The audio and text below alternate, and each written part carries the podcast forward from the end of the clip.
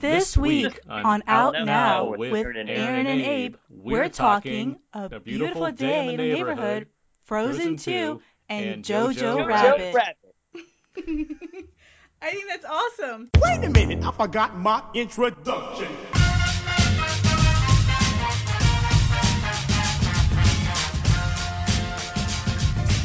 We are now recording, and this is Out Now with Aaron and Abe. I am Aaron, and as always, this is Abe, hello! Out Now is a film podcast where Abe and I discuss new movies weekly. We cover some various movie topics, jump into a mostly spoiler-free review, then jump back to the other movie- movie topics. This is episode 387, 387. Couldn't hear you. It was pretty cold. It's, it seems like it's frozen out here. Well, it's a good thing you brought that up, because this week we have a triple header. Triple header? I know. That's three movies in yeah. a baseball reference. Go Packers! Go sports team. We're talking Frozen 2, A Beautiful Day in the Neighborhood, Part two. and Jojo Rabbit. Part two. Wow, a lot of uh, sequels here. There's only one part two. Mmm, got it, got it. Okay, okay. There's a part That's a- two. There's a there's a there's a biopic and there's an adaptation. That's quite a lengthy uh, amount of uh, uh, movies here. It's it's going to be a comprehensive review. It is, and I'm calling this episode "A Beautiful Day in the Frozen Rabbit." I think that's Mmm, we'll work on it. it's, our, it's already on the it's already on the Facebook page. Sorry. And joining- Okay. joining us this week, the shorts programmer for the Newport Beach Film Festival. She's not lost in the woods. It's the lovely Anna Bosch. Oh my goodness. Lost in the woods. Oh, we'll get to that later, I guess. Well, How, hi. how are you doing today? Hi, Anna. I'm doing well. I'm just a little tired. Got off of work. Now we're here. I like I always like when the guests give us status updates. Like it's one thing to say hi. It's like, yeah, all right, hi. Yeah, I said hi to you before we started the show. But you know, to get get some like Yeah, I saw you. You took me out of my car, walked me to the steps. You took me out of my car? What? Yeah. Well, he walked me out. Or how do you say? Ah. See, I'm already tired. I'm already getting I- tied with things. I, I got I got home from work. oh, he approached as my a vehicle. gentleman, I walked over and opened the door to her vehicle and escorted her into the room so we can start this podcast. That's that's what Mm. happened. That is And true. who says chivalry is dead? Not this guy, that's for sure. But yes, Anna is back with us to join for our, our triple header review of all these movies. Um, and yeah, we're gonna have some fun. Woohoo. But let's get to some show notes first, real quick. Show notes. Let's see. First up, we have a new commentary track out for Interview with a Vampire. That's up there. That's on iTunes and everything now. To to lay out some recording plans, this episode is going to come to you pretty quickly by the time we record it. Good turnaround While here. you're eating your turkey meal. Yeah, so get ready for that Wow. before thank. Yeah, happy Thanksgiving by the way to all our. Happy pre-Thanksgiving. Uh huh. Um, and just to give a heads up, next week for the next episode, we'll be talking about Knives Out, and then the week after that, we'll be talking about The Irishman, which is now on Netflix. So, uh, be, you know, get ready to plan for those episodes. And of course, we have a new commentary track coming for Star Wars Episode Three: Revenge of the Sith. Uh, So that'll be that'll be December's commentary track since that's coming soon. Amazing. Um, I, some of you've probably heard of it, um, but yeah, let's see Never. iTunes reviews and ratings, good to get those. Helps out our show, helps other people find our show. If you want to log into iTunes, search right now there and Abe. You can do just that. You can enjoy all of our silliness. We have plenty of episodes. And by doing that, you can also be like, hey, there's this section. I can uh, click on a star rating and review. You- That'd be great. There's a section that you can do that. What's it called? Ratings and reviews? Yeah, something like that. Oh, awesome! Thank you so much in advance. Mm-hmm. uh, we have an email from Wait, one are of- the stars colored? hmm They're gold. They're gold. Oh. Yeah. Neat. We have an email from one of our listeners. Yes. Um, he uh, sent this one in. It's titled The Babadook. And uh, he writes Dear Aaron and Abe, I'm writing to express you my thanks for your great podcast and especially for your horror specials, which has given us and given me a new appreciation for the genre. As a self-confessed scaredy cat, I have never had, I've never much followed horror, much, but your in-depth discussions and Abe's valiant efforts in watching horror movies that he was too that he too was not 100% comfortable with made me realize that a good story can appear in many different formats. I've even managed to convince my loyal fiance, now my wife, to let us screen horror movies during the Halloween season for our regular movie nights. And so for Halloween this year, we finally got to see The Babadook, which we both really liked. We were only slightly incredibly terrified. More importantly, I finally got to hear the special podcast that Aaron did with his mom those many moons ago. I had saved it for the day in which I finally got the nerve to see that film. You two bounced off each other so naturally, and it was a joy to hear you discussed the movie, even though I was aware this would be for the last time. So, Aaron, please allow me to express my belated heartfelt condolences for your loss. She was a remarkable woman. Uh, thank you for that, Alex. Uh, forgive me for being maudlin, but this is an inherent joy that comes from listening to your podcast. You just you don't just discuss movies and then celebrate you celebrate them. And I wanted you to ju- know just how much that's appreciated. Your faithful listener, Alex Alessandro.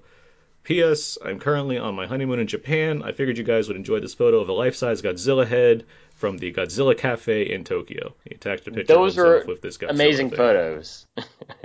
yeah, he's like standing like right next to it, and it looks like Godzilla's gonna eat him. But thank you so much for the email, Alessandro.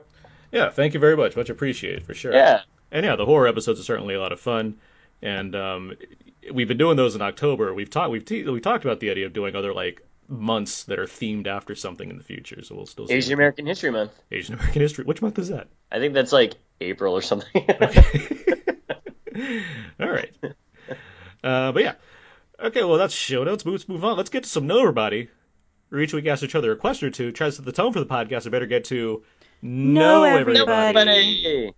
See, this week, Abe and I, because there's only it's the two of us and Anna like on one sharing two screens. We have the video on so we can see each other talk. And Abe could have looked into the camera Oh, I and could have. saw us say no everybody, so we could have timed it out perfectly. but he refused to do that. I'm looking up which month is Asian American History. Month. so like I'm sitting here with Anna and we just perfectly crushed the no everybody. She didn't even look at me. We just nailed it. This was like the best. And Abe's like, whatever. I don't care. Hold Oh on. my Um, God. it's May. See, I was gonna say, I was like, it can't be April. I'm thinking 'cause of the film festival, how they do like the different screenings. I'm like, wait, it can't be April. But now everyone knows it's May. There we go. There you go. Let's. Uh, I have a question for you guys. Yes. Mm-hmm. Earth, wind, water, or fire? Oh, I thought you were going Mm. with Earth, Wind, Fire, like the band for a second. I'm gonna say heart. You're going with heart. That's a uh, Captain Planet Because you, joke. want- 'cause you, 'cause you want the monkey. Well, also, you know, without it, Captain Planet wouldn't be alive. I guess. I I mean, don't he says that, but that seems more like. know. a- I mean, I, am gonna go with those four options. I, I think I'd go with Earth. Hmm. Where are you guys Wait. leaning? So are we like these elements? Yes, Oh. Mm. Hmm. I'm thinking. it's not wind for me. I just I don't know why. I just don't. Not want wind. Huh. Probably water for me. Water. Cool. Mhm. I feel like let's go with fire. All right. Fire. I'm with water scratch because there's that. there's there's there's lots of things with. wa- I mean, you can turn water into a solid. Then you got yourself some land. Can you turn earth into a liquid? I don't think so. Just saying. Okay. Am I wrong? I, I've got a question for you guys. Oh yeah. I don't even know anymore. I make a Just point that. and nobody Fire, cares. Water. Uh, have You know you, guys what? gone to summer camp? Summer camp. No. Uh, I have been to summer camp once. I've never been to summer camp. I went to called it was called Camp Swig. It's a Jewish summer camp. Uh I went one summer, not even a summer. It was like maybe maybe a week. huh. hmm It was Half a fortnight it had to be before my bar mitzvah, so I want to say I was like 11 or 12 maybe.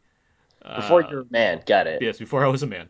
Um, and it was okay. Like I never had a desire to like go back or do it again. Uh, That's kind of my takeaway from summer camp. Got it. Yeah. The only Lasting impression summer summer camp I did was Camp Cucamonga. is that uh, what is that? That sounds pretty interesting. Say say It's what a- it is. It's a movie. It's a movie. What? yes. It's like a There's Disney this- Channel movie. Oh. Okay. it has like what DJ from Full House. It has I don't know like their names right now. But, like Urkel is in there. There's you know Oh, didn't realize that it was like a, a TGIF mashup movie. Well, they all have the same contract, and it's all Disney. Mm-hmm. So. Yeah, step by Works step, day by day. you know I was actually thinking about the first question again. I would probably would go with just wind. Okay. Yeah, There you go. because the wind is beautiful. You could, it, It can, yeah. blows. Yeah, a lot of colors in it. It you can paint with all the colors of the wind. but no, like the wind, like you know, like the cool air now. Like it's cold outside, right? Mm-hmm, Oh, it's, it's At least pretty like, cool. here. And windy but out like here. that fresh coolness, like it it cleans out the dirtiness. Mm-hmm. So okay, I'm gonna just say it's really wind and not fire. Fair. Mm. So now you saying like you don't care for wind, you don't care for me. I- It's so sad. I just said He's- win wouldn't be he's- my Turn it choice. around, Baron. she waited for you to give an answer. Waited two more minutes and I'm then gonna turned- I'm gonna admit I did skip over wind because he said he didn't really want to choose wind, and I was like, oh, So then I went with fire. You know, by last airbender rules, wind and water get together. So that really is the reason why I skipped over it. Oh, but it would be wind, and then yeah, I'd never been to summer camp, so there you go. that's how you play. no, No, everybody. everybody. Hey, I looked at you guys. I, I took a slight pause, waiting for Abe to turn his head. All right, let's get us some out quickies. Trademark. mark. Each would not allow me when we do talk about this. We will do the quickies. Trademark. All right, Anna, Oh no. Oh no. Yes, what happened? you've seen a number of movies with me I know, I'm over trying the to pull past this few up. weeks. What are what are some movies you want to make note of right now? Hmm, let's see. I liked Ford versus Ferrari. Uh-huh. I keep telling Aaron like it felt like you know these movies come award seasons are like those two hour films, which isn't a problem. I just joke with him sometimes about it. But I was like that one, you know, it really did feel like it went 700 RPM. Mm-hmm. Mm-hmm. So I liked it. It's gonna be in my top 10. And then 1917, I'll just say when people elaborate and they're like, "Oh, this is the best movie of the year," you know, those little taglines and pull quotes. No, this is really the best film of the year. All right, stop, stop everything. No, Hollywood did not make any movies anymore. And I'll just leave it at This that year. because I don't want to talk about because it doesn't come out till what December, yeah, yeah, like a Christmas, I couple. think. hmm But yeah, when it does come out, go see it. I am jealous. I am a little bit. Uh, you know, I- I'm really looking forward to it. I've heard a lot of great things. It It- is, yeah. Abe, what have you seen recently? I've seen Disney Plus because I'm on a seven day free trial, and I watched three episodes of The Mandalorian. Um, Oh, so or I you guess caught three- up. You've, you've, I guess I, you, I, I saw three chapters, I should say. have seen the Baby Yoda that's all the rage now. Yeah, yeah, I've seen I've seen uh, Yoda. Uh, I, I put a little. It's B apostrophe Yoda, so it's Biota. Um, and I've also rewatched uh, uh, like all the content there is like on 4K. Um, A so I lot was of looking, it is, yeah. yeah, a lot of it is. I was Like the looking new at, it, I was like, oh movies. wow, I'm surprised that some of these animated movies from the 90s are, are in. I guess they've been upscaled, but some, um, I and watched, some of them have, yeah. Like the yeah, one, but I, I watched uh, Beauty and the Beast from 92, 91, 92? 91. 91. It's uh, you know, it's a solid movie. So, just a little bit of uh, some Disney stuff. Uh, What do you and think of the Mandalorian? I mean, it's alright. I know, I know that you love it and you're cheesing on it, but I'm I- it's good. I, didn't say I love think- it. I just really like it. But I mean, Really like It, it's not. It's what I like about uh, the Mandalorian is the production design of it. I mean, it looks beautiful, it looks fantastic. It looks like the Star Wars universe, obviously. I think that some of the nitpicks that I would have with that, it's not even issues, are just more of uh, it's a little bit more of Mando himself. Is he called Mando, or is that just the name that Carl Weathers gave it's just him? Carl Weathers shortening the word Mandalorian. Because everyone's been using Mando online, and I was like, is that his name? No, it's just We don't- easier to write Mando than Mandalorian. Yeah, no, my, my autocorrect goes to Mandaflorian or whatever because I, I misspelled it the first time. But yeah, no, it, there's just like some minor nitpicks in there, but it looks pretty good so far, and I'm curious to see how it, it's gonna. Is it gonna be a full season? it's on eight episodes, I believe, or nine episodes. It's eight. I, bel- it's eight or nine episodes. Self-contained? Like it'll end after those nine I Oh, episodes? mean, there'll be more seasons, but I mean, it's Oh, it's a, okay, it's, a, okay, it's a construction of television. So I mean, it'll Yeah, yeah, yeah. it'll en- it'll there's a beginning and an ending to this season. But yeah, it's yeah. gonna, I wasn't sure if it was like a you know an HBO like short limited run yeah, series yeah, kind of it's thing. eh, gonna. I mean, it's super popular, so it's gonna keep it. going. Yeah, but yeah, Baby Yoda, all the rage, and so uh, I raise you. People have done it online as well. I raise you Gizmo, but I also raise you. Uh, damn, I can't remember the other guy with the floppy ears that I remember. Anyway, there you go. Amanda. Shiloh, the dog from that book, Shiloh. Shiloh. no, but I've just been catching up on, on some Disney Plus stuff. in terms of cuteness factor for weird creature things, I mean, they can all just live in the same boat. For being 50 years old, he's really adorable. We're talking about ba- Werner Herzog, right? yes, yeah, Okay. Werner. Yeah. All right. Um, I've seen a number of things. I'll go through them quickly. Saw Little Women on, and I saw that. Uh, it doesn't come out till a while, so I don't need to get into it right now. Um, I saw The Two Popes uh, with uh, Anthony Hopkins and Jonathan Price. This is in theaters now, limited. It comes out on Netflix, I think, in a week or two. Um, it involves two popes. Uh, it's ba- yeah, it's based off like the actual transition between two popes, one who actually retired, which is something that popes don't do, and their friendship, It's directed by Fer- Fer- Fernando Mérez, who directed City of God and The Constant Gardener, two of my Oh, favorite wow. movies. Um, So I was uh, very interested to see this movie, and it's very well acted. Uh, Jonathan Price is pretty terrific in it. He's kind of the lead character, where Anthony Hopkins is more supporting. But they they have a great kind of chemistry together, and you get a lot of backstory regarding Jonathan Price's character, who plays it. He's he's he's the current pope, so he's Argentinian, and you see a lot of like what led to him becoming the pope, um, which is I have no real familiarity with the you know that system and whatnot, but if- in terms of like seeing this backstory about this man who had to deal with like government upheaval and what have you, it's interesting and it's also quite funny. Like watching the the scenes between Hopkins and Price because it's Who would have thought Catholics were funny? uh, I mean these guys are just so like relaxed in terms of Yeah. like where their station is and like how kind of above it all their positions, but you can you know still just see them being casual. But it's it's quite it's quite good. Um, I Yeah. certainly recommend it. Uh, so Jonathan yeah. Price looks like he actually would be a person of like the church or of clergy, doesn't he? Well, it's weird because he played Argentinian before when he was in Evita, right? Like, I I mean, there's so it's and here like he actually has to do an accent, and Uh-huh. so it's like and he he does the job, like it, like the effort's there to, to kind of make it work. People Um, probably are just like, man, this guy is so well. Like, he's such a good actor. I don't know if he's like Irish or Scottish or whatever. They're like, no, he's he's just a really good actor. He's, Well, like, well, what is not- he like? What what he's uh he's probably in Some his 70s. British thing, right? No, he's British, yeah, but he's Yeah. I mean, but when he was when like that Pope was first like elected, like there was a lot of people that are confusing Jonathan Price with him. like the, Oh, really? He has, Oh, a- I he didn't has- know that. Yeah, he's, Yeah. He's, he's very has a good his familiar look to him. Yeah. let's see. Anna and I saw Marriage Story, Ooh. um, which is uh, that's currently in theaters. It comes to Netflix next week as well. Netflix got a lot of movies. Um, Mm-hmm. I thought it was very good. Um it's very for a Noah Baumbach film. It certainly has the kind of sense of humor he's used to having, but it also has the kind of raw energy in terms of the fights and the emotion that comes with it. So it's Uh-huh. it can it, at, in the s- in the span of it being like enjoyable to whatever extent that means. It's also quite like difficult at times to watch as far as seeing Yeah. arguments play out eh, between this you know between Adam Driver and Scarlett Johansson's character as a couple that are you know ending their marriage and the their son who is caught in between this all and figuring it out and getting divorce lawyers that are played by uh, Alan Alda, Ray Liotta, and Laura Dern.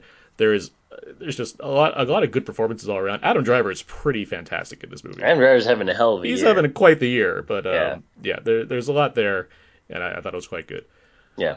Let's see, I saw I Lost My Body, another Netflix film, an animated French film.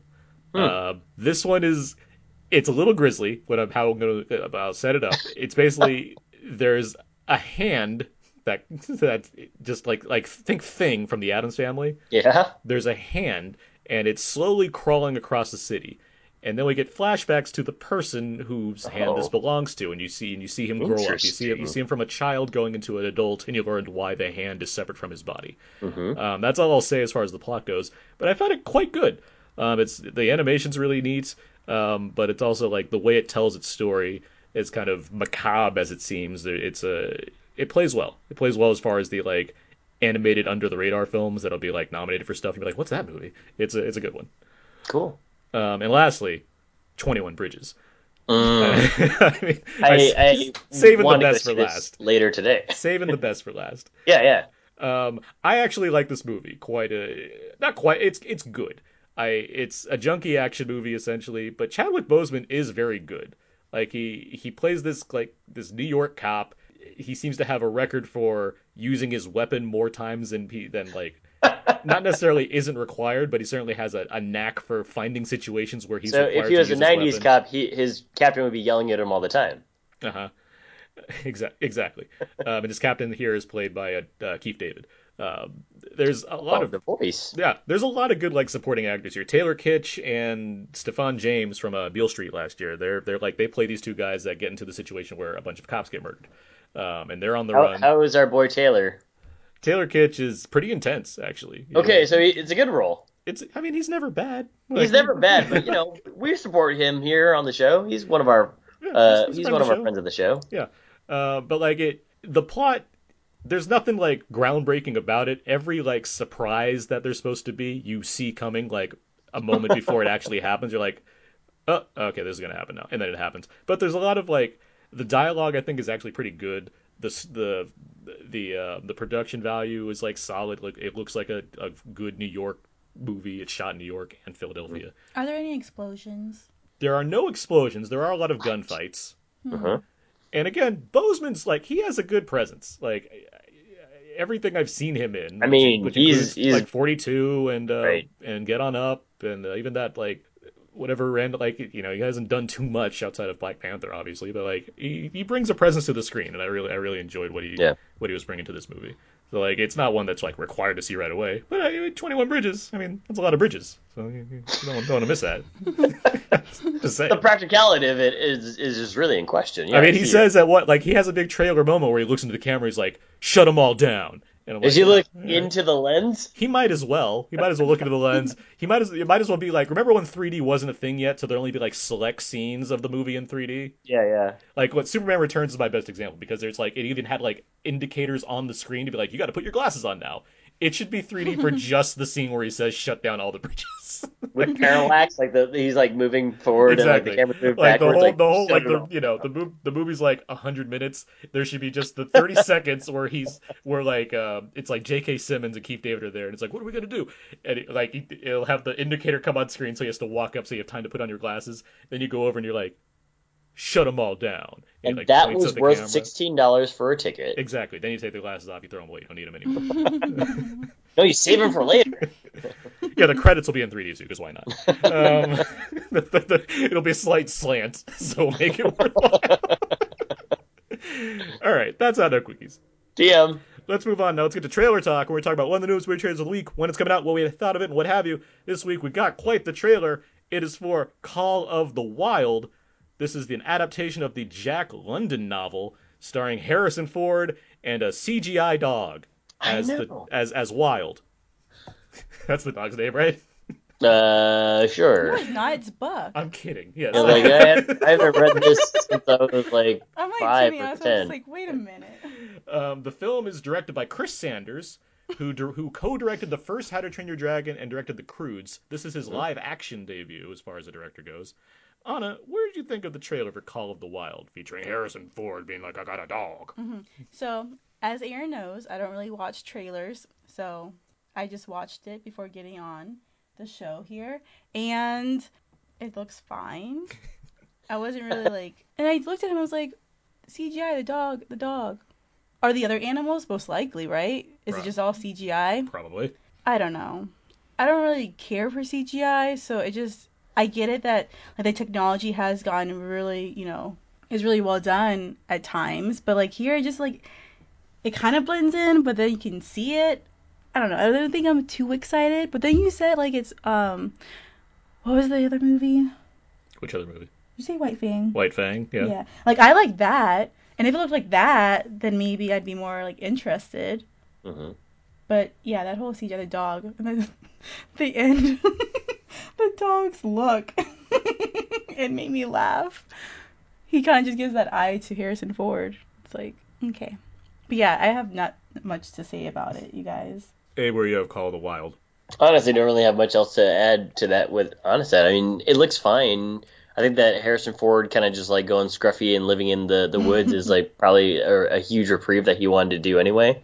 Where he's just like, yeah, let me just go to the to uh, Alaska or wherever this is filmed, and unless it was filmed on set in like Atlanta, that'd be weird. Um, I wouldn't be surprised. I mean, But like what you were saying, when I was watching the trailer, uh, they got to some parts where the dog was running, and I was like, that dog doesn't look. th- Something's wrong with that dog. And then there's a part Mm-hmm. where the dog is like trying to get through some barrier, and I was like, why does it look so cartoonish? Uh, and then uh, yeah, the more that I looked at it, the more I realized that it looks like there's a lot of CG on that dog, and I kept wondering, wondering myself, "Kid- don't they train dogs, and don't they have dogs that could do this? And They don't have to pay them. I guess you don't have to pay them. Now, you- now They you don't pay have to have them working rendering hours. artist. dogs are Right. notoriously greedy too when it comes to their contracts. Jeez, those German shepherds. But and they don't um, have to worry about that whole, you know, no Yeah, animals they- were hurt. No animals were hurt at the. They probably at the still. have- end. They're probably still going to put that in there anyway, just to make sure. That's but true. uh, yeah, there will be it- real animals at time, I imagine as well. I'm sure that there would be because why would they? Yeah. Why would they have like a render of like a dog running through the snow, right? Mm-hmm. Um, I mean, okay, uh, the movie was filmed in Canada, by the way, Vancouver, There you British Columbia. So I mean, it is they did take locations. DDC.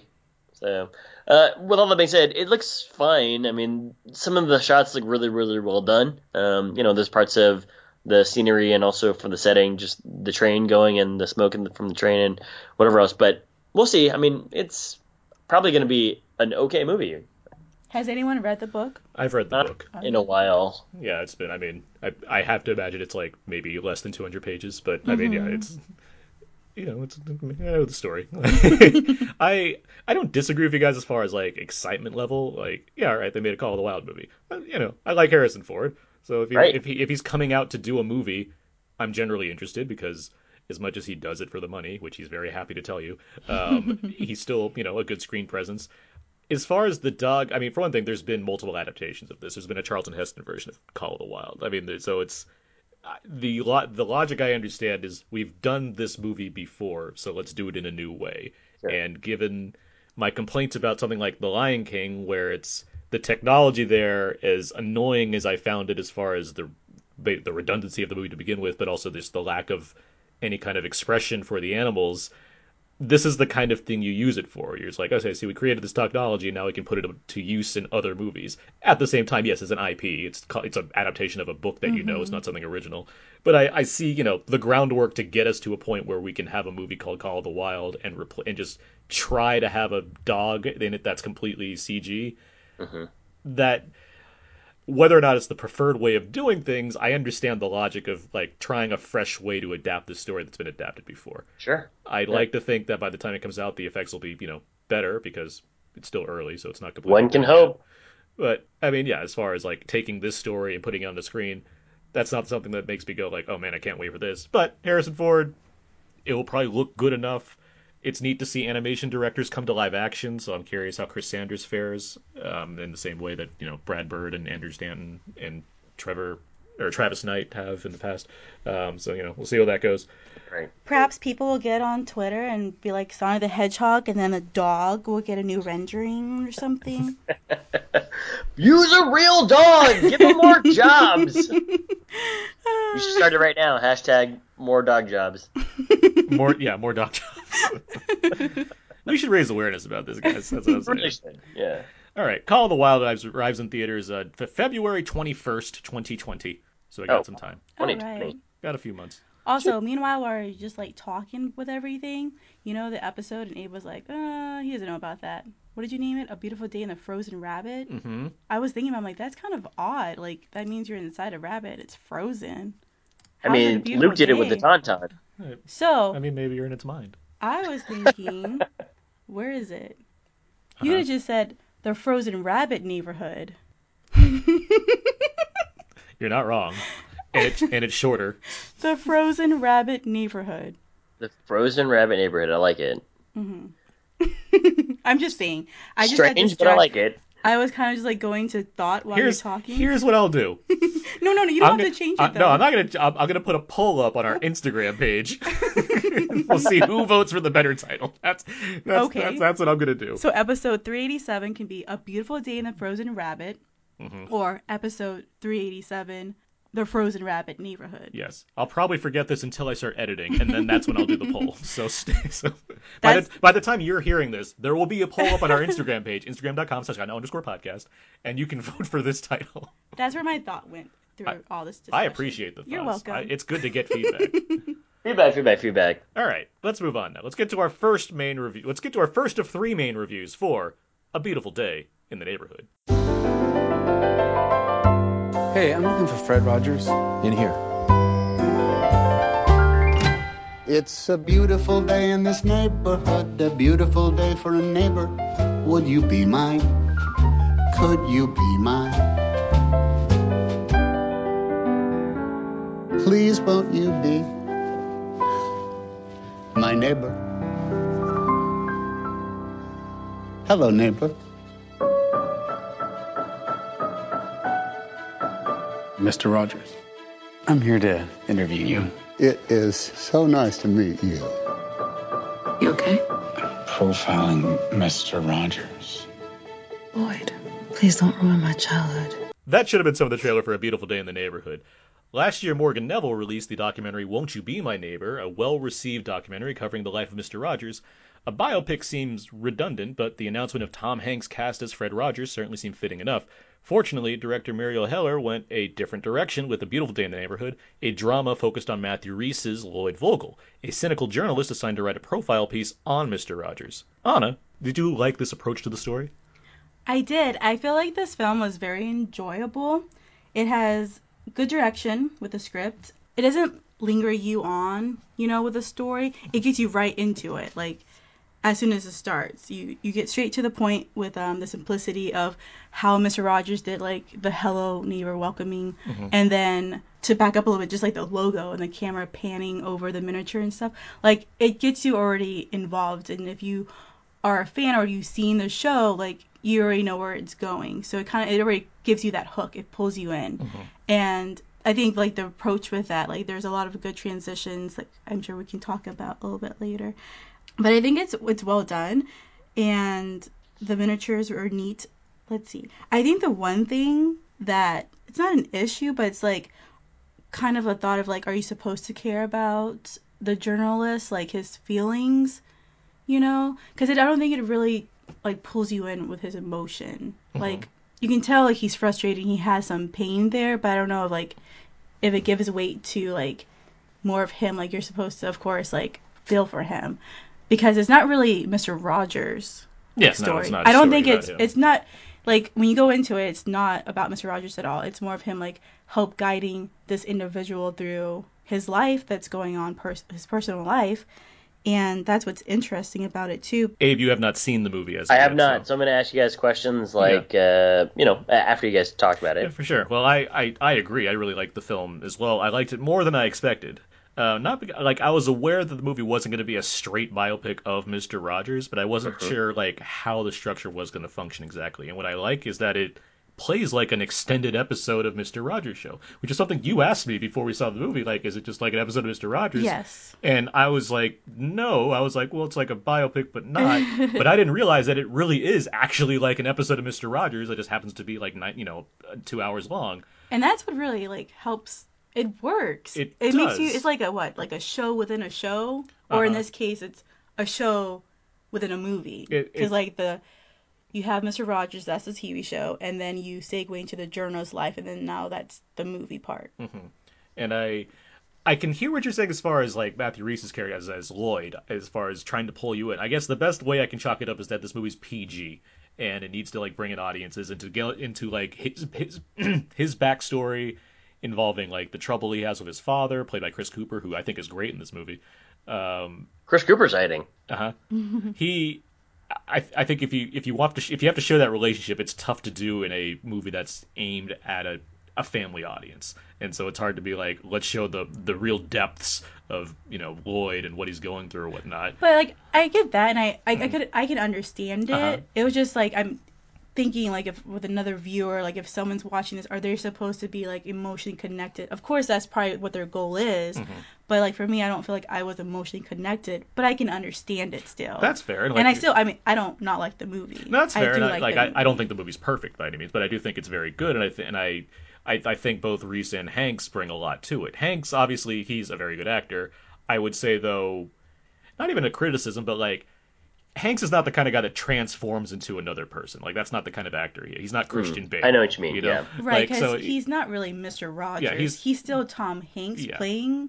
No, it's not more. It's more like So you, mannerisms. so you never got lost in the Tom you don't Hanks get yeah because he's more like performance. he's more like Denzel Washington, where they're like they're actors that like they can do a they can do a role and they can do an emotion and whatnot, but it's not about like physically turning into somebody else. Right, Right. because like his voice is still his voice. he's It- still, like- he can't, or I mean, he could if he wanted to to to, to change it to sound like more of a Fred Rogers. there's a, there's a clear choice to make him he, he's more or less a Tom Hanks doing this kind of performance, but I don't see it as like a parody. It's still like you capture the nice quality of like the the kind of inviting like I want to help you quality that Mr. Rogers brings, and I think that I think the the choice there is I think important because if you had an unknown actor playing Mr. Rogers, you risk being like, well, this guy has no weight compared to the actual Mr. Rogers, Right. and if you ca- if you and by casting Tom Hanks because he's so well known and because he has this kind of you know his own Tom Hanks' his own aura around him, it's kind of a natural fit to have him in this role, especially because the movie's not a biopic because it's about him at a distance. where He's Right. helping somebody else. You get a good sense of what what the what Mr. Rogers is trying to do without having to delve into who he is. And if anything, he's kind of the antagonist where the way he plays in this movie he Lloyd is trying to interview this man and he's basically refusing to answer super personal questions about himself and he throws it back at Lloyd. He keeps asking Lloyd questions. He makes it uncomfortable sometimes. And it's an interesting dynamic that they have but you kind of you learn about Rogers because of that. You learn about that through Lloyd's interactions with him, through meeting like his wife, through meeting the other people that work on the TV show. It's all neat in that regard. Uh, and at the same time, you get this story about Lloyd who's dealing with his uh, uh, estranged, estranged, Estranged father. father. a wife, and a new ch- a new baby, Mm-hmm. a baby that looks very much like a baby. Uh, What does lot of- that mean? It's, it's a fake baby. I mean, there's a lot of movies where there's babies, and they're not you know they're not babies. They're like older. ah, gotcha. Well, isn't American it, like, there Sniper. are moments where it's not a real baby, I mean, there might be, but I mean, right? Well, But I mean, but but like, like, the actual baby they use when they show the baby, it just looks like an actual. It's not. It Yes. doesn't look like a three year old being like shown. It's like yeah, it's a baby. See, it's not like, a CGI. it's not. Yeah, it's not Buck. It's not Buck dressed up in a diaper.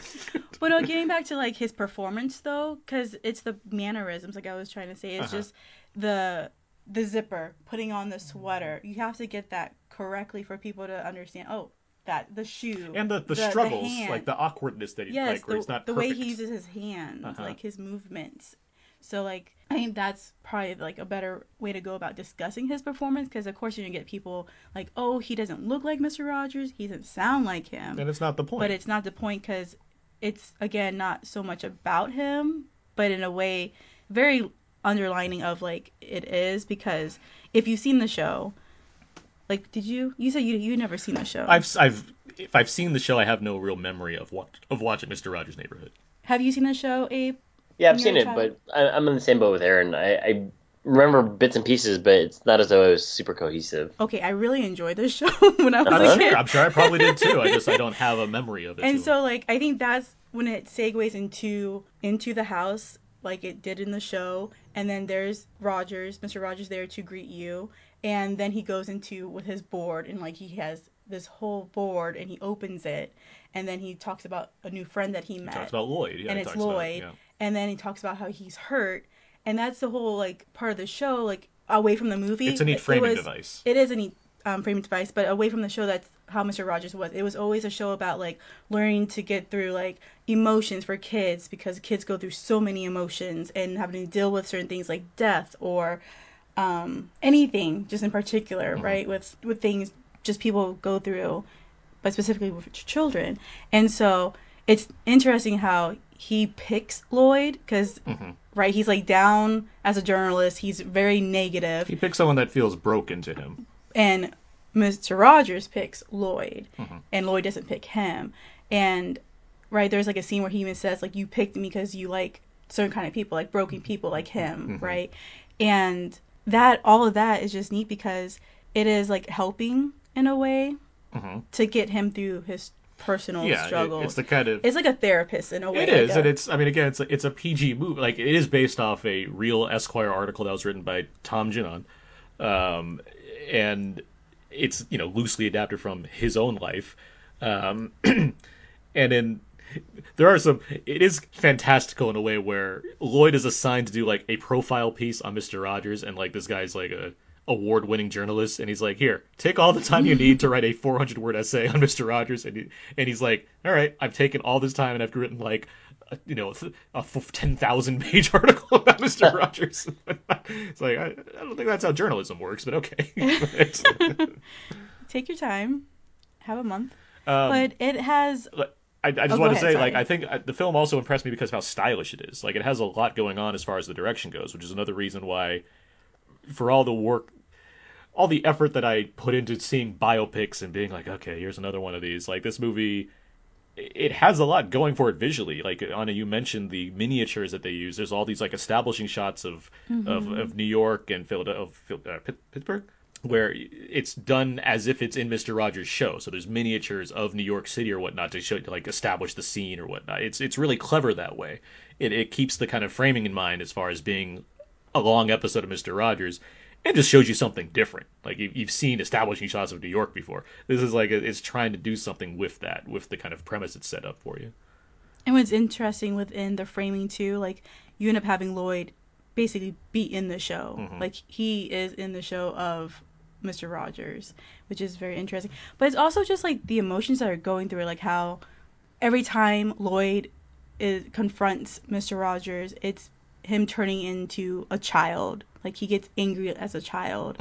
And like you see him, there's a scene where he has Daniel the tiger and it's um trying to, you know, Get it out of get him. it out of him, ask him the questions, and you can just see him just change into that angry child that's confused, that's just all over the place and broken, and just wanting to like not meet his fears and like get through everything he's going through.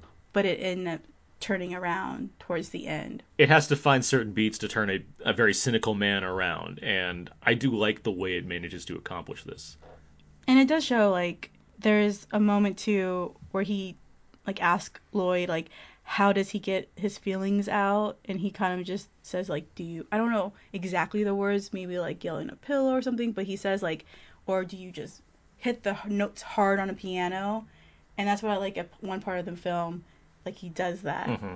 and you shows what it shows though like with that is that no one's perfect because even though people see Mr. Rogers as like an wholesome person, like he did have his own struggles. Like I think was it he talks about it in the movie a little bit how Well, he, his his he wife was, his wife talks to him about it a little bit, and yeah, he talks about like about he was, he was, heavy he was heavier when he was and a kids kid. Uh-huh. used to make fun of him.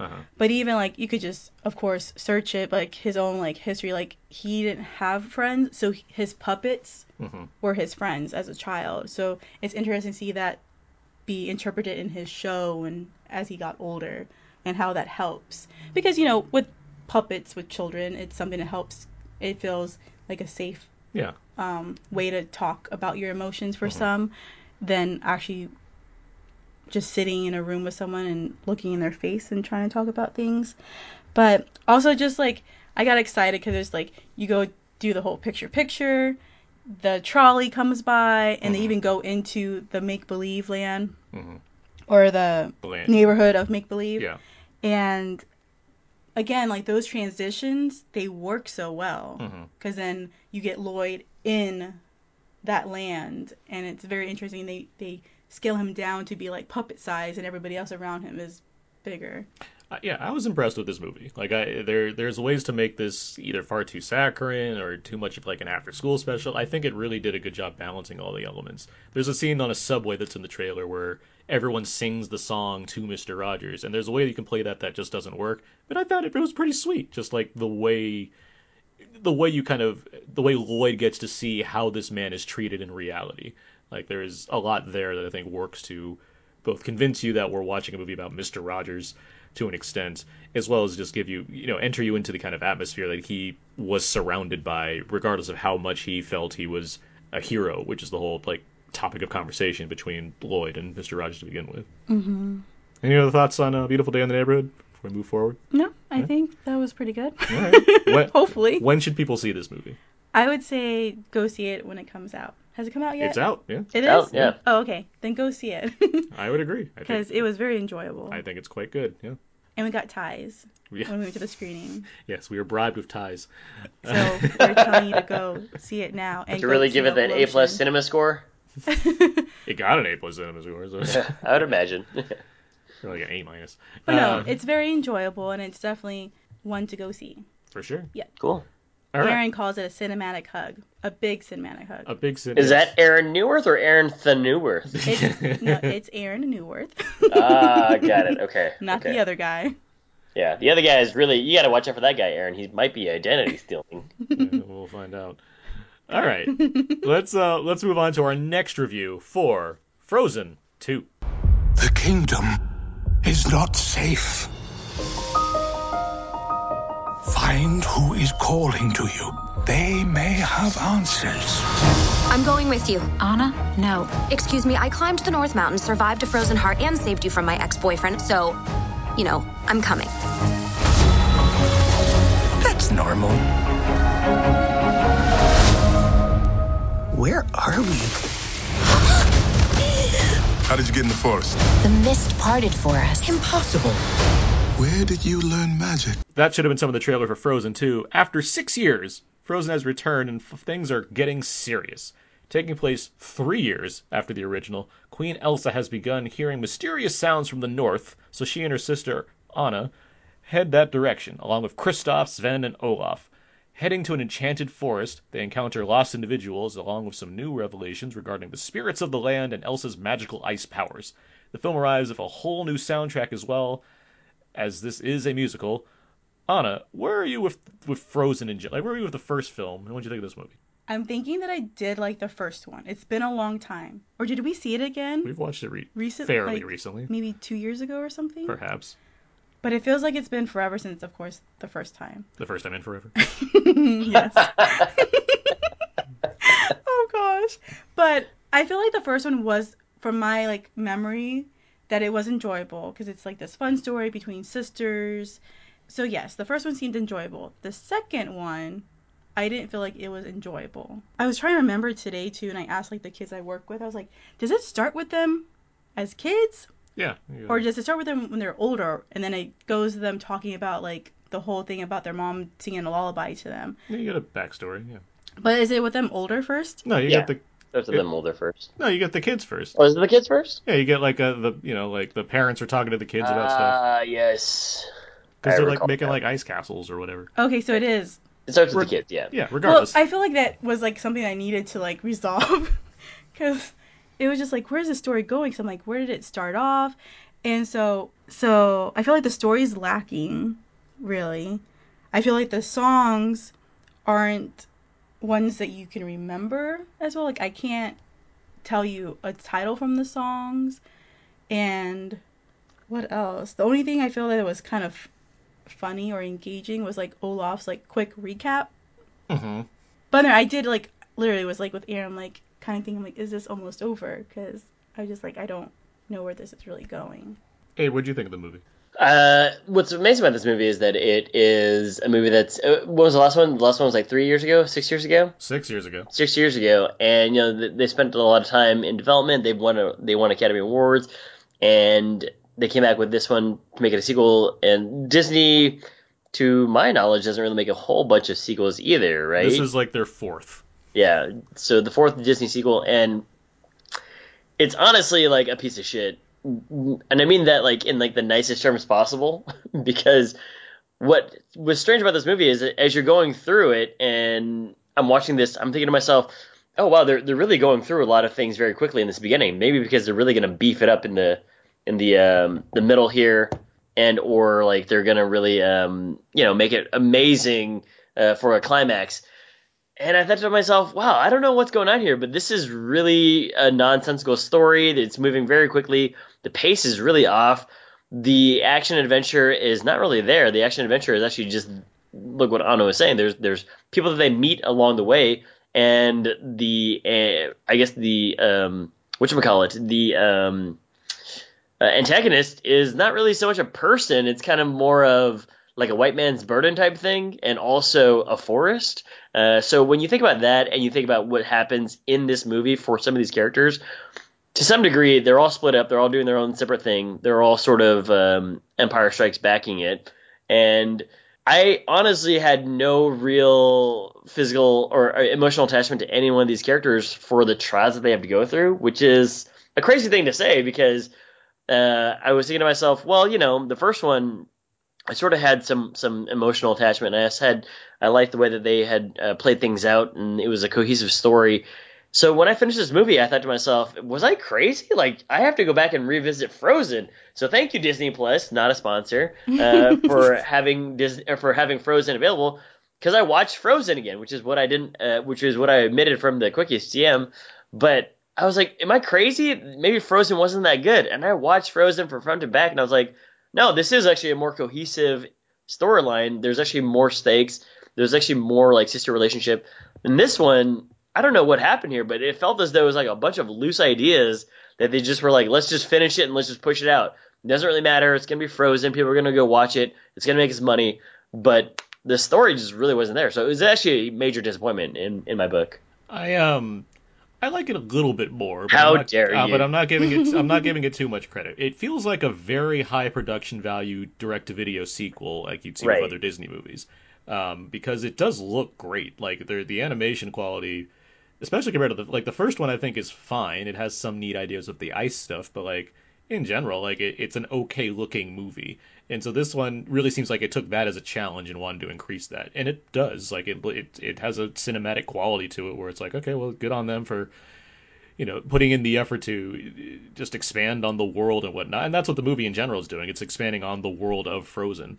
I don't know how much expansion I needed on the you know the the kingdom of Arendelle, um, but it's there. I just wish I think like we're all saying is that this I wish the story was more cohesive.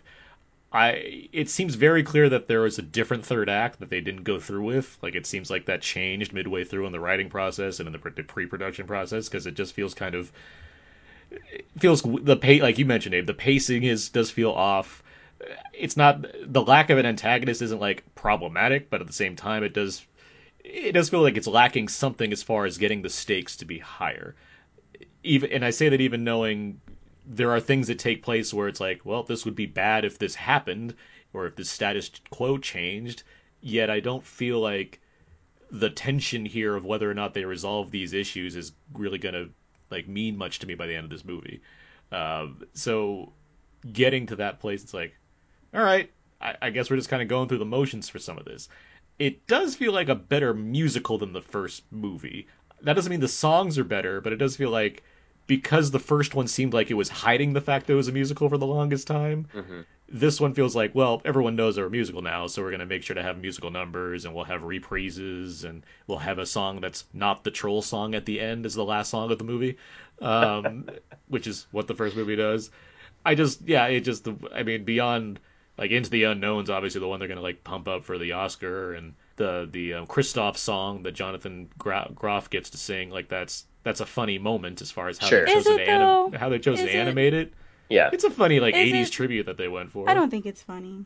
It seemed. I think funny. I think it's like eh, what's what's f- again. This is, goes back to everything that we're talking about. But at first, I thought, well, this is like a, a funny bit that they're going to get into. Like the rest of the movie is going to be this lighthearted or this kind of slapsticky in some degree. And then it's just its own piece. It, it's eh, like what you said. I did enjoy it because it's so out of left field. It's like an '80s montage music video with like you know the dual uh, the dual faces on the monitor and and having the song. Um, but Like that whole scene, it just like takes you out of the movie. I, Like, for I agree me, with that. Like Yeah, it- I don't. I don't disagree. I feel like it's um like you're talking about how the characters and stuff like they kind of just go off right on their own adventures because literally he's lost in the like he's in the woods. He's lost in the woods. He's lost in the woods, Yeah. and then like the song pops up, and it's just like I get it. You want to like say it kind of reminisces of, like Chicago or something like their videos or whatever from the 80s, but like it just interrupts the viewing process. I think, and I I don't disagree. I, I, just get thought like it's some people taken think it's on funny, its own, it's but I funny. don't think it's funny. It's just like annoying that it's even there. It looks like it could just be like a short, like one of those like shorts that you can go see on Disney Plus. Like or that could be like on the the Blu-ray, an added feature at the end, Kristoff's music video. like that's what that It's probably seemed like. gonna It- be 16 minutes on the Blu-ray. yeah, it doesn't seem like it goes in the movie. It just seems like again, it's an added feature, a special feature at the end of the Blu-ray somewhere. Like that's what that felt like. Aaron, did you finish your your summary thoughts? I mean, yeah, in general. I mean, the as far as like stuff like that goes, like the same with like Olaf. It's like these moments that choose to be funny, Sure. where it's like, well, given that I'm not into kind of the dark, uh, the, the dark and gritty sequel type thing that they're going for in the main storyline, there are moments of humor where it's like, well, at least this is entertaining. The Olaf stuff, I think, is generally really entertaining. The stuff that he gets to do, like it, there's there's a way to balance that as far as Disney sidekicks go or whatnot. And I thought, okay, well, they did this enough for me not to be annoyed by Olaf, yet I'm still like, you know, wanted to see where that stuff goes. So it's like things like that Sure. worked for me. At the same time, the kind of the main story they're telling, like none of even though we have Sterling K. Brown among others, like none of them. What a really kind of- waste. it, it feels like they're just kind of there yeah, it's like without what are those doing much. characters for? And there's a darker implication as far as we've introduced new characters that have literally been stuck in a place for 30 years Yeah. and you don't really delve into that. You don't like. It's well, just they, they brushed off the semi side. did, but yeah. One of the things that I, I will say, you know, t- some positives. Definitely agree with you, Aaron, that the animation is fantastic. I mean, it looks great. Uh, there's a lot of texture. There's a lot of great water work. Um, everything else in terms of the songs, sure, they're not as memorable. I agree with Anna about that, but yes, I agree with you that it is, as a musical goes, You know it's a musical. They start singing right away. Um, it keeps going through the end there. Everybody gets their numbers. But Except Sven. what's that? Except the ranger. Except Sven. Well, he kind of got it. With Actually, yeah, the- he does He's get. in with a Christoph. he, he does Yeah. get a. They reprise the song of. Yeah. Yeah, yeah, yeah I know. Okay, But- I was wrong. I forgot. But you see, No. like the jokes and stuff, they're not really funny. Or like even like the whole thing with Anna and Kristoff and the whole proposal thing. It's just like, are they really in love? Because like she keeps like swooping over to him, like what? Well, that's the that's the strange thing. Like the idiosyncrasies that she has in the first one are much more played out in this one. I was like, wow, she's maybe a little bit more annoying to some degree in this second one than than she is in the first one. Um, and in the first one, you get it because she's been cooped up in that castle for like 16, 17 years, um, and she has no friends. Uh, so she's been talking to bookcases and whatever else. She's like the eh, she's the the opposite of what Belle is. Um, but for this one, you know, her again, her mannerisms come out in a very s- strange, funny way sometimes, but with Kristoff, it, it just gets crazier. I, I do want to add that, um, you know, this is this nitpicking that I'm coming from, or like my negative stance on it is not for is not just because I didn't like this or that. There's no story here. There's no story for Anna. There's no story for Elsa. There's no story for Sven. There's a They're story just- for Elsa. I There's mean, a story for Elsa, Well, but it's that, not- that doesn't get really that like it's like it's a weird retcon of like her history because there was a better story about their parents in the first one, uh, and this It's not was really like any story. It's just they got lost in the. In a, In- they in got the lost at sea. sea, Like that's yeah. the, that's the extent of it. the story. It, like one of the things that I really didn't like was um, you know you're supposed to they get split up on this island. They're gonna go and try and figure out some stuff themselves. This, the Anna story is so ridiculous. Like I don't know. I, what did you guys get a feeling of? Okay, well, she's having this particular sad song, and then something else. is- Like her journey is not done yet, and then she finishes her song. She goes outside, and her journey is done. Like she's she's at the end of. Uh, it's already the end of the movie, and I was like, what? Am I supposed to feel sad here? Am I supposed to feel angry? Am I supposed to feel what am I supposed to feel here? Because I didn't get a sense that she stayed in a cave for a long time. She just got into that cave the last time that I saw her. So it's it's the Oh, ba- yeah. it's the balance of making a movie that's you know still a Disney movie intended for a younger audience while trying to tackle mature themes, and I think there's a way to do that. Uh, I think Ralph Breaks the Internet tried to do that last year, not exact, not to like it's not a new classic, but I do think it had a better idea of what it wanted to do. Where this movie feels like it's riding on a template of well they're older now, so let's make things a bit darker, but it doesn't really there's no meat on the bones of any of this. Yes, exactly. There's really no meaning of it. I thought about a lot of sequels as well, um, including How to Train Your Dragon, which is DreamWorks, and those go hard. And I know that they're based on uh, literature as well, but still, the themes that you're playing with, And like you were saying too, like there's no stakes. That's the thing. Like there's that's really no what real it is. Yeah. and there's no like um consequences. Like okay, you've gone this far on this venture, and like now either you die, like it's a you just live. Like everyone lives happily ever after type of thing. Yeah. Uh, yeah, it's just that's the problem. It's just lacking a story and it's not coherent. It's Right. just kind of we have all these popular characters and let's bounce off of them and see like throw them all they all get a song Right. and it just like and just like very awkward because it's like okay situation now let's sing about the situation and then situation is done and let's hop to someone else and like you're saying it just there's nothing there It- and what's really annoying is that aaron and i went to the store and there's a lego set for frozen 2 and it has sterling k brown's character with anna fishing or no they're frying a fish and we're like that's not in the movie Yeah, this scene was this scene was not the movie. Classic Like adaptation toys. Like, you look at Um, these toys and you're like, I do want what? to touch on that very quickly too, which is under this i- in this forest, like Aaron, you're alluding to. There's a fighting group. There's the what is seemingly the the Native Americans of that group, and then the people that are the colonizers of that What are group. the group called? And they've been at war for like what thirty years, Something like that. something like that. And The what's North the crazy- Northuldra? yeah, gr- yeah, and that, they just all of a sudden stop fighting because new people have come there, and the reason why they're fighting is the reason why you know some of these people exist um, in the in, in terms of like the characters. But why did this need? Why was this the pain point? Why was this the ultimate thing that had to be resolved? You know what I mean? Like, I don't think that there was ever anything in folklore or whatever else that made me think, oh, I wonder why Arendelle is so peaceful. I mean, it. I he- I hear what you're at. It- It's more. These are things that I just kind of have, have to give the movie. I mean, the main one of the main questions I had is like, why is it suddenly now just a voice calling to Elsa? Why wasn't it calling to her before? Why is it calling to her later? Why is it this specific time? It's the that's the kind of thing where like, well, it's a fantasy. I have to kind of go along with certain things at some point, or else there's just no movie to begin with. I just wish that it added up to more that felt significant.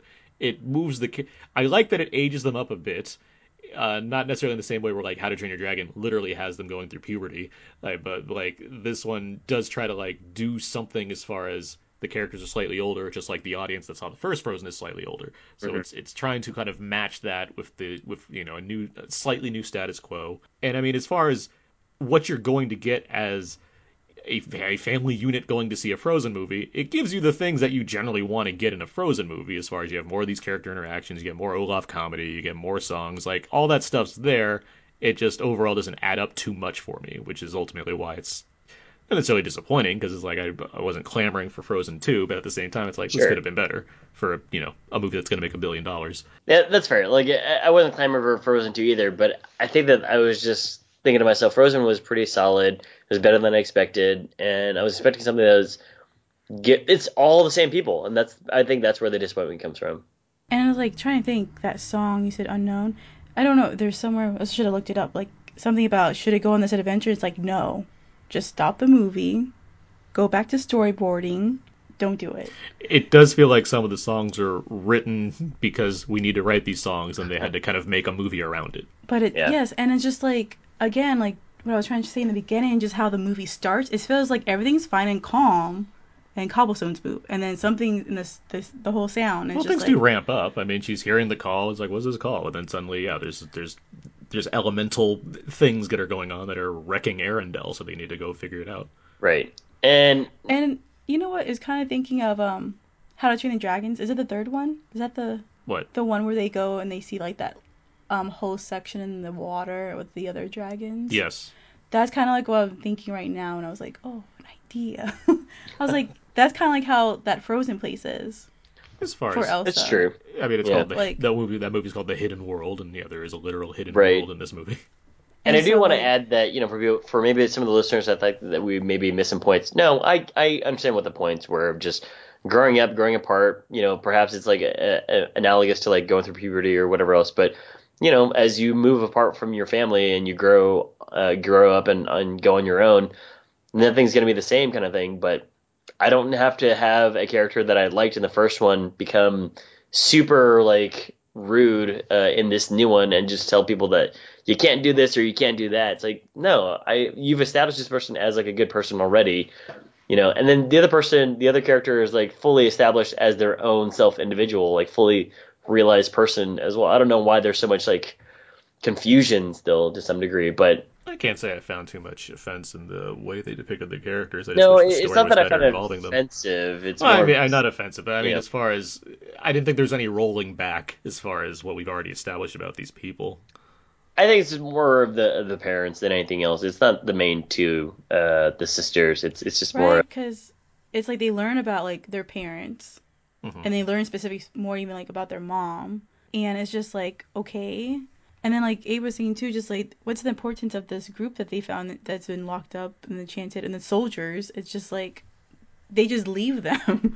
Nothing. There's not much nothing's done with it, resolved which- there's not it. much done. I, Well, mean, there's there's that- resolution. It's just like there's there's But not. it's- the resolution so is like easy. in order to make up It for is the very sin- it's it is very easy. It is Yeah, a matter like- of we showed up and guess what? Hey, We save the like- day. We're done. Now we go back Yeah. to Arendelle. You guys have the enchanted forest again. Right. All is well. I'll make up for the sins of my ancestors by doing this. And it's like I didn't realize that this was holding every, anybody back. It's not even a matter of holding it back. It's just there's no weight to it. I mean, this is the stakes thing Right. again. It's, Yeah. it's Again, production wise, looks great. The water horse and the ice horse, pretty cool. Um, yeah. Great underwater action. I kind of was curious to see it in 3D, um, but I also was thinking to myself, well, I didn't really enjoy this story, so I'm not really going to put myself through it if it's not really worth it. But did you guys just watch it in regular 2D? It was a 2D screening, yes. Mm-hmm. But I will agree that the underwater stuff. I mean, water in general in these movies is very impressive. I agree Yeah. too. Yeah. I mean, the- again, animation wise, this movie's pr- pretty spectacular. They're doing a lot of really good stuff, to, ca- especially because the movie's so focused on the, cap- But isn't the it Captain so Planet dark of all. though? Like No, I, Like the color palette. I wouldn't say it's muddy. I've seen Oh, dark oh, movies I don't know that are about that, muddy. yeah. Only, it's, like, a it's dark certain as far section. as we're It's in certain cold. scenarios where we need to emphasize that it's you know this is how it looks now, but I wouldn't say that's a detriment necessarily. I wouldn't say that either. I mean, it's I'm pretty gonna- colorful all throughout, but I'm gonna I'm gonna say again. I think Olaf is very funny in this movie. Olaf I- is great. I, He's, think he's like he has the a hero. lot of He's the moments that MVP are of this movie. He is a lot, Josh Gad does. He brings the kind of like wide-eyed innocence to it that I think really works in a way. He also that's, brings like the the hardest uh, heartfelt moment. And Yeah, I mean, it's- because it's there's- very you don't- strange you, because you don't you would want think to that see it might come bad from somebody things else. happen to anybody. So I mean, it's Yeah. the the it's kind of it's manipulative, but I mean, it still works in the moment. So, like, it is because you know that that can't be the the possible outcome kind of yeah, thing. but, like in the moment, depending on you know just how you watch movies, Sure, like I'm just yeah. caught up and like, all right, well that sucks. I do, I do agree that you know he's got a great line of some people are worth melting for. That that's a great line, you know. So, well, Any other- with all any that being other- said, Uh-huh. can we play my game? we got we got another movie to review. Oh yeah, I know, but my, my game is more for this this movie. Doesn't matter. that, that's not the section of the show that we're in. No, I see. we've Do got to it. play We this should've game now. done That. That's a good idea. I should have done the one for Rogers Then I just- and then Abe, and then you could have done yours at JoJo. Because then in the edit, I gotta like go through and put timestamps on for your stupid game. No, no, no. There's no. This is a special episode. All right, so Abe, when do you think people should go see this movie? Uh, this is a rental. This is this is like a, an HBO thing. I agree, rental. Because like even when you had said, that's what I was thinking too. Like this seemed like a direct to video type of movie. It doesn't feel like sit in a theater and spend time there for like however long the movie was because it felt like forever for me. But yeah, just just wait to see it, rent it. Chances are you've seen the movie already if you're gonna rush to see Frozen. So if you haven't seen it by now and you're interested, I mean, it looks good on a big screen, so a dollar theater. But otherwise, I mean, it's not That's essential. not the question, Aaron. question is Should they when go are see you gonna see it? when would you recommend people to see it? I mean, again, my my thought is they've already seen it. at How this dare point. you try and win the side of the, the proletariat? That's it'll, true. It'll look good. On, it'll look great on Disney Plus in 4K if you have a There 4K you- there TV, you go. or it'll look good on Blu on 4K Blu-ray. But that's not true. Not everyone's seen it. Some of the kids that I work with haven't seen it. Yeah, They're like they'll don't see it. spoil Boom, it. take they'll, that, for me." Aaron. they'll see it this weekend for Thanksgiving. Yeah, I'm like, or, oh. or they'll see it before Christmas. Like it'll happen. And they're all thumbs up, and I'm like, yeah, you're just thumbs up because you just like the characters. Well, it, it- it is built for that Not a bad audience. reason. Like, It built is for a that bad audience, so I- I reason. can't- It's called I'm not gonna They take should- anything away from those kids, but still, for, as an adult watching it, there are a lot of misses in this. yeah. I agree. All right. Let's move on now. Let's get to our final film review for Jojo Rabbit. Here's Marshal Jojo. You're a pup man. Prepare to leave the house. Today, you boys will be involved in such activities as war games, Ah! ambush techniques, and blowing stuff up. I don't think I can do this. Russ, Of course you can. When I was your age, I had an imaginary friend. Got me in so much trouble. kids, it's time to burn some books. You're growing up too fast. Ten year olds shouldn't be celebrating war and talking politics. Heil Hitler. I wish more of our young boys had your blind fanaticism. Did you know Jews can read each other's minds? But how would you know if you saw one? They could look just like us. Hi. That should have been the tone of the trailer for Jojo Rabbit. Nazis are bad.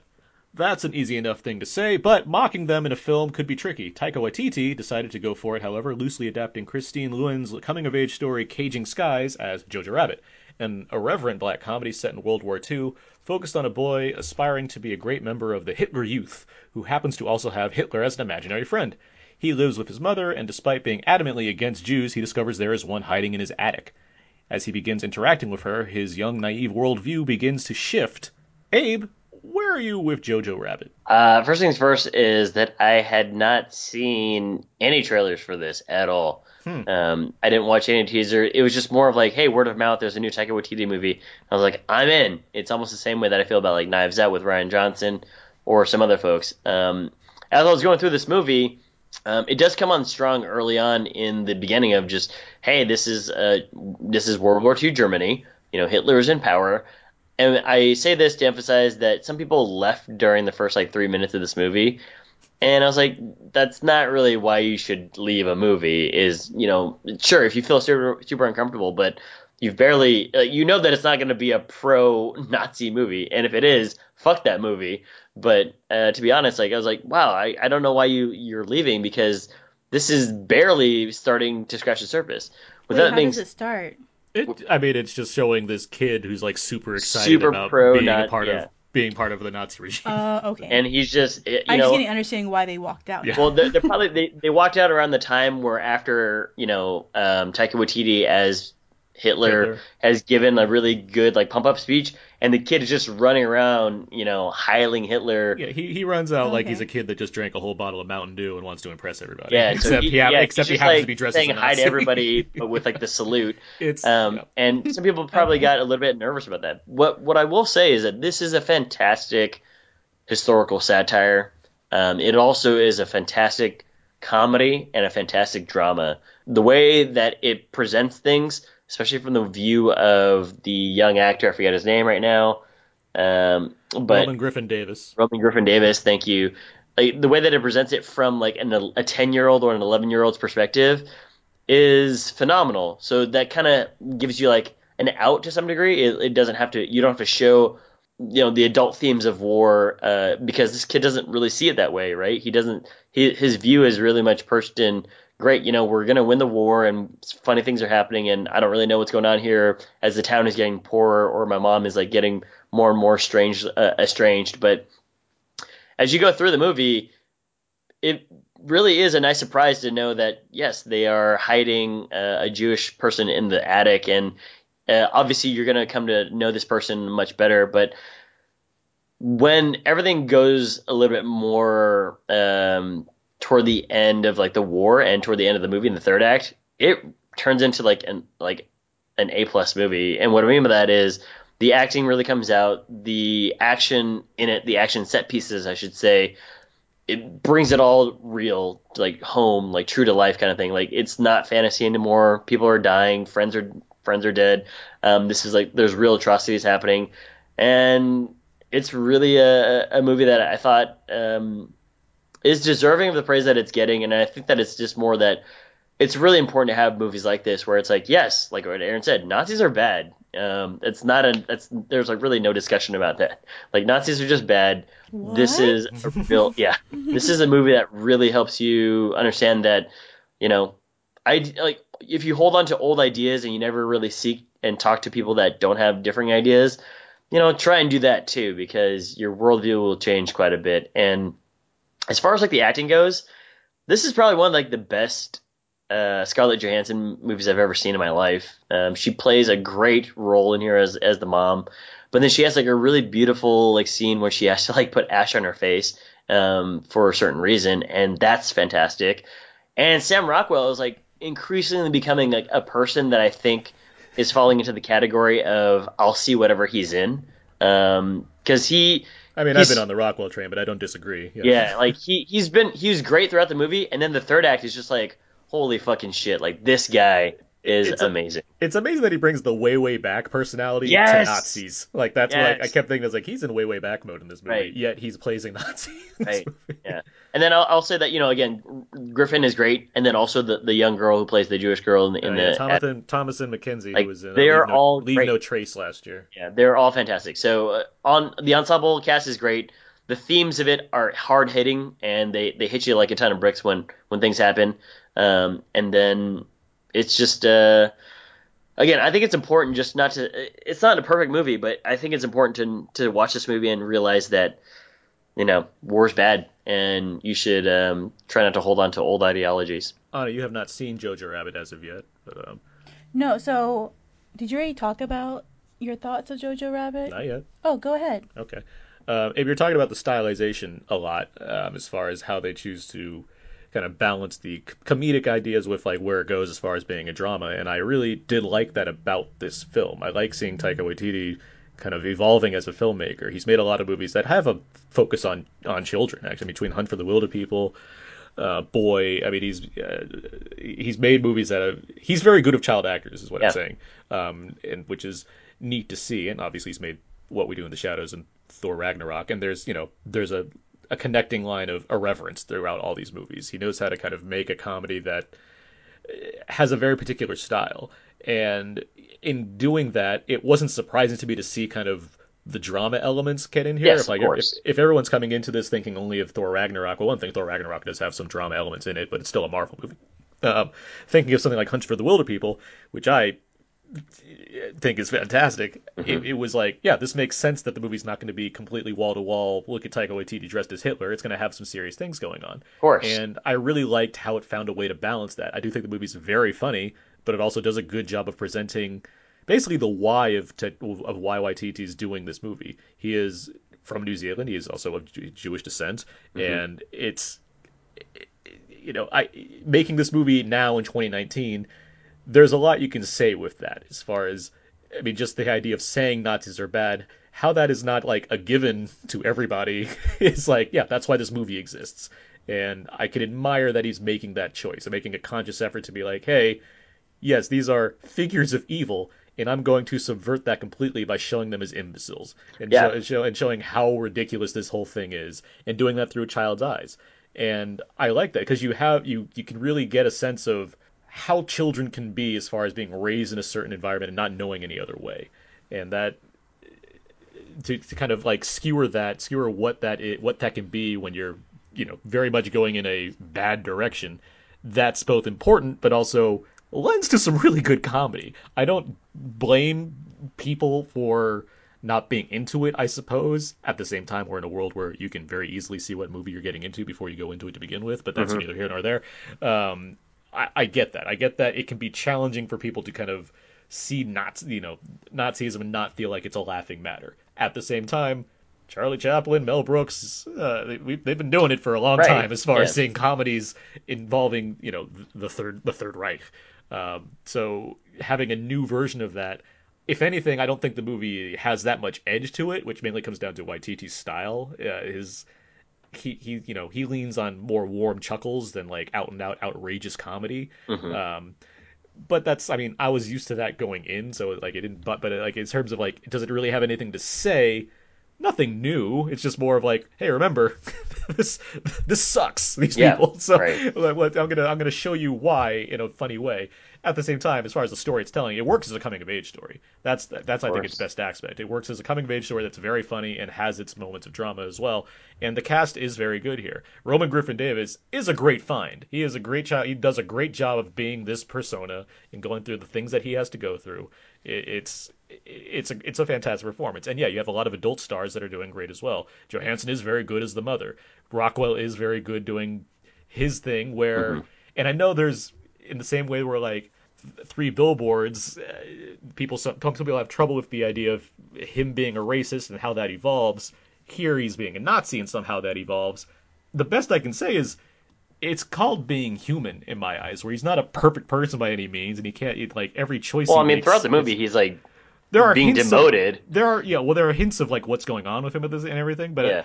I, but the thing is like it doesn't make him like a sympathetic character. It just makes him like you know a person like in a in, Right. in this extreme environment that's already heightened. Well, I would say Um, that that for some of these characters, you know that they are conscription service members, right? Yeah. It's not as though they were career military guys. So he doesn't give a shit about the, the military. He's just like, just let it be over. Let me go back to like whatever I'm gonna do, and that'll be that. And there's some subtle things about him that you learn too, where it's like it, where he doesn't have to do much to show you, okay, this is what this guy's about. Um, one person that I was really surprised by is Stephen Merchant, who has one major, basically one main scene in this movie, and it's both hilarious and terrifying at the same time. Right. It's the first movie because he's you know he's like seven whatever he's tall Six It's the- seven. yeah. it's the first movie I've seen where they use that height to be scary. Yeah. And I found that to be really interesting because in the in the means of making him very funny in what he's doing, it also shifts the tone and makes it like a, a, a suspenseful situation. And I really liked what the, how they were able to kind of do balance that tone. That's neat to me. Mm-hmm. And- but yeah, I mean this movie as a whole, it's very entertaining. Uh, it does a lot with its premise that works more than just like a skit as far as like a kid with an imaginary friend who's Hitler. It has more to do. It has more going on. In It that. definitely I has really- I more really to do liked that. And, and to your point about like it might not being incredibly edgy, I'd say that the the jabs and the barbs that's coming out are primarily pointed at the the Third Reich Army itself. It's like you know they're they're flat on their asses. There's all these bumbling idiots. There's you know they they oh Hitler already killed himself, and so you know everybody's screwed kind of thing. And oh also let me conscript all these like teenagers and children into my army because I can't find anybody else to go fight for for Germany, right? So there's a lot of like you know subtle, really like hard punches at at uh, these historical things. I Yeah. also will say that his buddy with the glasses also very funny. Yeah, uh, what's his? That's I gotta find that name. Um, Archie Yates. Archie Yeah, Yates. he- what is what's the character he plays? Yorkie? Yorkie. Yeah. Yeah. his best friend who like just wants to be like he's just like the kid, except we're just following the kids. We're following um JoJo's story and not Yeah. his. But like as far as he's completely naive and has no other way to think, so he's just like really excited about wanting to do things. It's very funny. I definitely enjoyed it quite a bit too. I mean, there's not a whole lot to add because, like what you said, you've seen it before, but it's just Taika Waititi's take. The the last thing I'll say is, um, I agree with you that when Taika Waititi writes and directs his own stuff, it there's always elements of whether it's coming of age or or just like this emotional heartbeat to it. I I always enjoy when he writes and directs his own stuff, which is why I like Ragnarok, but I know that he didn't write it, and so there was just some element. Well, he, he that- gave it a pass. I mean, Oh, he did, yeah, but it it wasn't as though it was like, oh, you know, now Thor's like the the best brother in the world, which he does turn out to be. But um, uh, yeah, so it's great. I think you should uh, go see it, and don't leave in the first three minutes, even though it might be like heavily not your flavor. Good soundtrack choices too, by the way. There's some that All in subvert German. expectation. Some of them, and yeah, it, it's it's it's a lot of fun. Yeah. But yeah, I would say yeah, go see this movie if you can. It's out there. Wait, does the title have any meaning to like the movie? It's a nickname for the. It's, for, it, it, for- I mean, it for- Mm-hmm. comes in the first like ten minutes of the movie. Yeah. but um, it's just a way for him to to find courage. It yeah, it reflects on where he is at the start versus where he is at the end, essentially. Yeah, Yeah, quite good. see it. All right, yeah. All right, let's move on now. Let's get to um, what uh, We can just cut games. Oh, I think we should cut games too, Aaron. Yeah. no, it's time. we for, should. It's time. Nope. I don't think it's time. It's six o'clock. That means it's dinner time. For, it's time for games. Little did you know that's actually the uh, the sound that um, Elsa hears on the island. Oh, okay, yeah, Yeah. That's, the, that's the original version. Yep. Yeah. She's like, "Oh, what is this noise?" And then they couldn't make it uh, repeatable or sellable, so they're like, "We'll we'll change it to four notes rather than 16. I have a game for you guys. This week. Yes, three games today, by the way, listeners. I got a lot of games. this first game is called Earth, Wind, and Fire. Okay. Oh no. I am going to read the tagline for movies that feature songs from Earth, Wind, and Fire. Okay. So it really has nothing to do with Frozen specifically, but every one of these movies features a song by Earth, Wind, and Fire. That also doesn't play too much of a role because I'm really just reading taglines from movies. Yeah. Yeah. Here we go. Okay. Here we go. If you think you know it, buzz in with your name. Here's the first tagline Open your mind, change your reality. Mm, Abe, Abe? Avatar: The Last Airbender. Incorrect. I feel like I actually know this tagline. Yeah. Open your mind, change your reality. And Earth, Wind, or Fire is one of those words is in the title. no, none of those words are in the title. None. There's, there's no, there's just an Earth, Wind, and Fire song in this movie. Oh, gotcha. Uh, let's see. Uh, this movie's part of a major franchise. Abe, Abe? The Matrix. Incorrect. That's what I was thinking. This movie's part of an ongoing franchise. an ongoing. Um, ongoing Oh. franchise. Hmm. Open your mind, change your reality. Anna. Anna? Star Wars. Incorrect. Oh man. Open your mind, change your reality. Hmm. The movie features a British star as an American. British star as an American. What year was this made? 2017. Oh, recent. No, 2016. That's right. Yeah. Doctor Strange. That that is correct. Oh, bang. One point for Anna. There you go. That's the only point I get. Yay. Here's the next question. or sorry, the next. Uh, sorry, uh, this one didn't have a tagline, um, so I'm just going to describe the movie. Two veteran actors, romantic comedy. Keanu Reeves co-stars. This movie's from 2003. Keanu Reeves co-stars 2003. Wait, can you say it again? Two veteran actors. Oh wait. Anna. Yes. Lake House. Incorrect. Oh Abe. man. yeah. While you were sleeping. In no. Wait, you said romantic comedy. romantic comedy, two veteran actors. Keanu Reeves co stars as a. Okay, he's a supporting character, is what I mean to Mm. say. 2003. 2003, two older actors. Oh man, Uh, say it, Anna. no, I can see it, but I can't think it. You know when it's on the Oh, you, sh- tongue. you should totally describe it so that I can get it. No, I don't want to play like that. I'm here to win. Veteran No, I'm just kidding. actors. Mm. Wait, Like I'm thinking, uh, I'm thinking of uh, a Tom Hanks and Meg Ryan movie, but I, I don't think that's right. No, because they're not old. I know they would have been older-ish. One, one has multiple Oscars. And is basically retired. Mm. I don't know. The remains just of give Day. It- it's Something's Gotta Give with Some- Jack Nicholson oh! and Diane Keaton. Got it. All right. Here's the next one Thunder Buddies for Life. Abe, Abe? Ted. Incorrect. What? Anna. Anna? Wait. Oh, what? Can you say it again? Thunder Buddies for Life. Abe is basically right, except If Anna doesn't get this, I'm gonna steal it. But is it just like the number? Mm-hmm. Mhm. Ted two? in that is correct. I was like, is there a colon in that? movie? Full, uh, full title, please. Still Tedding. It is Ted too. It's just Ted two Here's the next one. with a lowercase t. Here's the next one. Where history really does come alive. Mm, Abe. Abe, Uh, Night at the Museum. that is correct. Mm-hmm. Bang! Here's the next one. There's two taglines because I'll, Oh, be, no. I'll be curious if you can get it. An adventure too big for the real world. Mm. What's the other one? A better reality awaits. Abe. Abe, The Lego movie? incorrect, but close. And that doesn't mean it's the sequel. right. Say them both again. An adventure too big for the real world. Mhm. A better reality awaits. Eh? Uh, Abe. Abe, Lied with the Chance of Meatballs 2? incorrect. Is it animated? It's not in the way you're thinking, and only like half of See, it. that's where I'm stuck. 'cause Whoa, it's like, what? What is this? Only half of it's animated. Oh my goodness. As in, a reality? there's a real world, as hinted at in the tagline, and there's a virtual world. Oh my goodness. No. Wait, can you say them again? An adventure too big for reality, Uh huh. or sorry, adventure too big for the real world. A better reality awaits. Oh, Oh, uh, Abe? I've Abe, The SpongeBob movie? incorrect. Uh, I'm This like, I'm is trying, to from think of, I'm trying to think of like animated movies where they go This to is like, from a the real big world. name director. From where? The biggest, the biggest director. Oh my gosh, okay. I, The I lost it Uno biggest today. director? Yes, I the biggest can't Lose director. right Abe. now with this. Abe, The Adventures of Tintin. you got the right director. Damn it! oh, Abe! Abe, Ready Player One! Ready Player One is the correct. Yes! Uh-huh. Take that, Anna! Here's the next. I'm gonna lose today like I lost to Uno. Here's the next one. Some people just don't belong.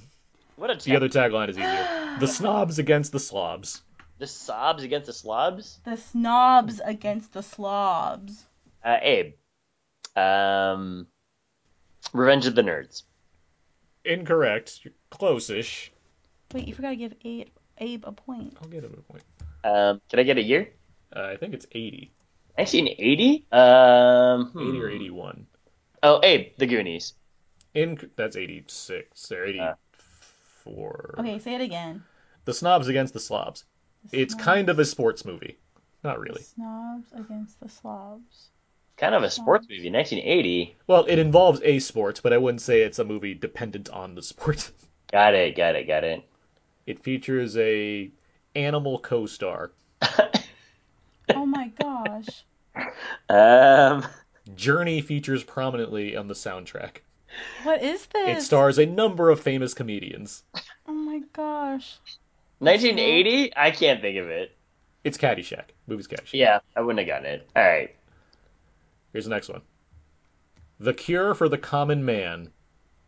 Ooh, I feel like I know The Cure for the Common Man. This is a Abe. two. Yeah, AI. incorrect. This is a 2000s film. Cure for the Common Man. It's a romantic comedy. Hmm. Romantic comedy. Cure for the romantic or Cure for the common man. Um, It features one of the biggest movie stars in the world. I'm thinking Hitch. It is Hitch. Yes. Here's the next one. All okay, right. let's just end. Get eight wins. Here's the next one. Woo! Halftime is game time. Uh, Abe, the replacements. Incorrect. Halftime is game time? Yes. Halftime is game time. Can I get a year? I want to say 2002? Can I call a friend? Th- Was it Aaron? It features a former Nickelodeon star. Nick Cannon. Halftime. Oh, yeah, yeah. Drumline. Drumline. Drumline is the correct answer. Anna got it first. All right, fine. I forgot to say my name though. Oops. Here's the next one. Instant hero, just add water. Uh, the SpongeBob movie. Incorrect. Dang it! Instant hero. Just add water. Huh. Hmm. Oh, um, Aquaman.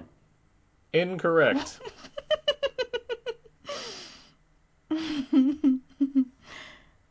This is a this is a sports movie. Oh, Abe, the Water Boy. The Water Boy is the correct answer.